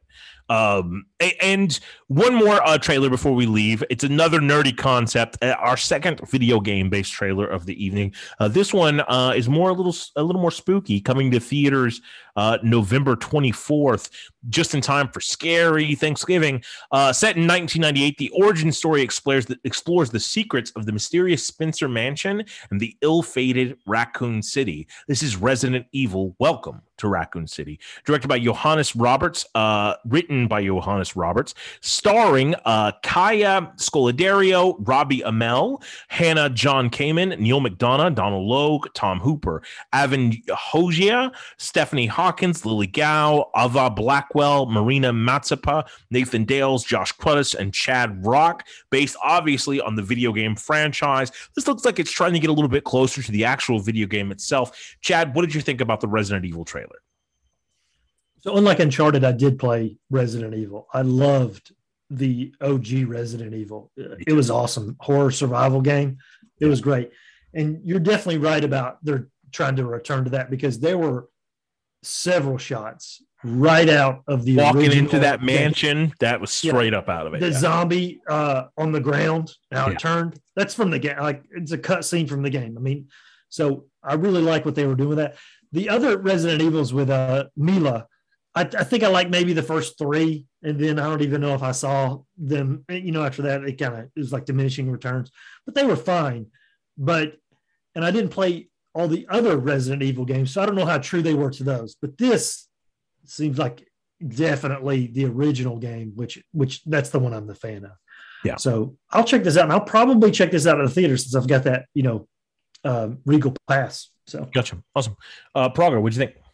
Well, I'm I'm embarrassed to say, uh, like many things in my life, I'm embarrassed to say I've never seen one of the I've never seen a Resident Evil movie, nor have I played a game. Um, not and again, I'm aware of them. I know they exist. But this is a really good cast, though. Um, you know, Amell's been working. I love Neal McDonough. I've always been a fan. Tom Hopper um, is, making Donald Logue. Donald Donald Logue is uh, great. I've always been a fan of his. Um, you know, it looked okay. I just, I just, it's not my thing right now. But um, I'll, uh, I'll be happy if you guys enjoy it. I'm here for you guys. That's really all I'm here for. Uh, that's so kind. That's so kind of him. Um, I, I think like to me, I like the first couple Mila ones. The first one especially, I thought was a good movie. Um, it didn't feel like the video game, but Mila was very attractive, and the movie was super fun. I played the original Resident Evil when it came out. I just played the last one, Village, um, which was kind of lackluster at times, but had some good moments. This one looks like it's trying to do the first game, which I think is a, a smart choice. To me, at parts of it looked still like it was suffering from that um what's his name? Uwe Boll, is that his name? Um sort of cursed. Um like some of the shots look like, oh, this is cheap. But then the cast is really nice. And, and I'm hoping it's just going for that video game 90s aesthetic. Um, I'm gonna watch it regardless because again, I feel obligated to. Uh, and, and I hope it's great. I hope it's fucking scary. I hope it's spooky. I hope it's action packed. Let's see what happens with it. I'm, I'm here for that. Um, and that's all the trailers that we have. Uh, before we sign off, though, there is like obviously something you know sad that we need to talk about, um, and that's just to give our condolences to the family of uh, Halyna Hutchins, uh, and to uh, give a big rest in peace uh, for her. I met her briefly uh, working on the show The Walking Dead, and she uh, was a very nice person who uh, unfortunately suffered from a tragedy that never should have happened. Um, and uh, our thoughts go out to her family and her loved ones, and uh, our deepest condolences for that.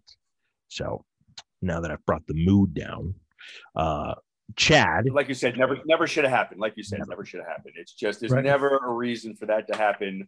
Um, uh, ugh, you know, it's it's something you, you know, we've all been on on on film sets before. I, I know that for a fact, and uh, I- think we've all been around guns, prop guns, airsoft guns, and um, you know the way the industry works is th- there's a specific job. There's actually two specific jobs for handling those and making sure they are they are handled with care and um, and never never uh, you know this something like this should never ever happen due to the way it's set up and uh, unfortunately you know it, with the last time it happened was was uh, uh, oh on the crow Brandon Lee.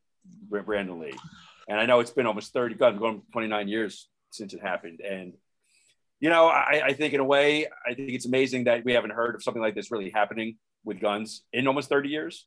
Yet it should not have happened now. And it's just, uh, like, like Keith said, you know, you're, you're, uh, you're feeling your hearts go out to the, the family of these people. It's, they were, they were doing what they love. And due to the carelessness of one or more, you know, uh, one person lost their lives and almost another person lost their lives. And it's, Yeah. it's so many, so many, uh, so many things that could have prevented this from happening. And uh, hopefully we learn again, hopefully lessons are learned. Unfortunately, it seems like a life has to be lost or many lives have to be lost for lessons to be learned if any lessons are learned. So there, that's my diatribe. No, and I, I, I couldn't agree more. I, I feel like, you know, a lot of things that shoot in Atlanta, or at least a lot of my experience in film and television, most of the shows I've been in have had guns, uh, and I've worked with guns, and I've I've had uh, do gun training for movies and, and all that sort of stuff. And every time I'm on set, from indie to major production, there is a chain of command and a series of protocols and redundancies Yeah. to ensure that something like this doesn't happen. There, there have been cases since Brandon Lee uh, of it happening, but not on that scale. Um, and I think it's. I heard somebody say like it's 94 deaths in the past 10 years from guns related on sets, uh, Wow. And which is kind of extreme. And I don't know if that qual that if that includes deaths that were not specifically by because it was the Expendables um, situation where a helicopter went down and things like that. So Oh, there sometimes what we're doing on film sets can be extreme but above all it's pretend. And no one should ever have to die from playing pretend.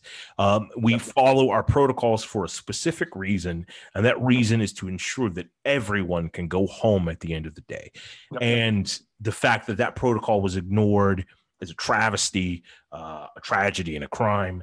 And it's unfortunately robbed a child of their mother a husband of his wife and a wonderful young woman of her career her future and everything that she cared about so um yeah again like i said our hearts go out to it it's a, a sad sad occurrence uh, Yeah, and uh, you know, and I've been on uh, much less movie sets than you guys. You know, exponentially more that you've been a part of, huge movies, things like that. Uh, you know, I just see just scratch the surface of the, the sets I've been on. And I don't really have, you know, any more to add than what you guys have said. You know, it's um, it, like you said, it's just a tragedy. Yeah, and it sucks that it happened. Um, but we we carry on. We hope that changes are made. We hope that um, they can find solace and uh, comfort. And uh, yeah, and so until next time. Next time we're going to be reviewing at least I think the new Paranormal Activity comes out tomorrow. Um, uh, the Eternals will be out next week. We'll get a chance to to watch that. Uh, Rob will get a chance to catch up on Invincible. I think he's on episode four uh, now, and uh, we'll have more to talk about with Not Quite Cool. Chad, where can the people find you? You can find me uh, on Twitter, Chad129X, the podcast at NQC Podcast. And also coming out is uh, Army of Thieves. So I know you're looking forward to that, Keith. Fuck. That's coming to Netflix in a couple days. Yay! Yay! You're doing great! Yay, More Spider-Man! teams! I want more teams. Um, uh, Rob, where can the people find you? Right now, I'm in Marietta. Uh, Okay, great, here great, awesome. minutes. Uh, I'm going. I'm heading back to Alpharetta. The Cool. rain. Uh, in a few minutes, I'll be on 285. You can catch me all these places. I'm around. That's great. Catch him outside. How about that? Um, for me, you can find me on Instagram and uh, TikTok under Robert Pralgo. And uh, thank you so much for tuning in. And we'll see you guys next time. Thank you, everybody. Yay! Thank you for coming. Peace. Cut that out. Okay. uh, how do I stop the Not Quite Cool is a podcast recorded in Atlanta, Georgia, in conjunction with Actors Teaching Actors and Bean Dip Productions. Thanks.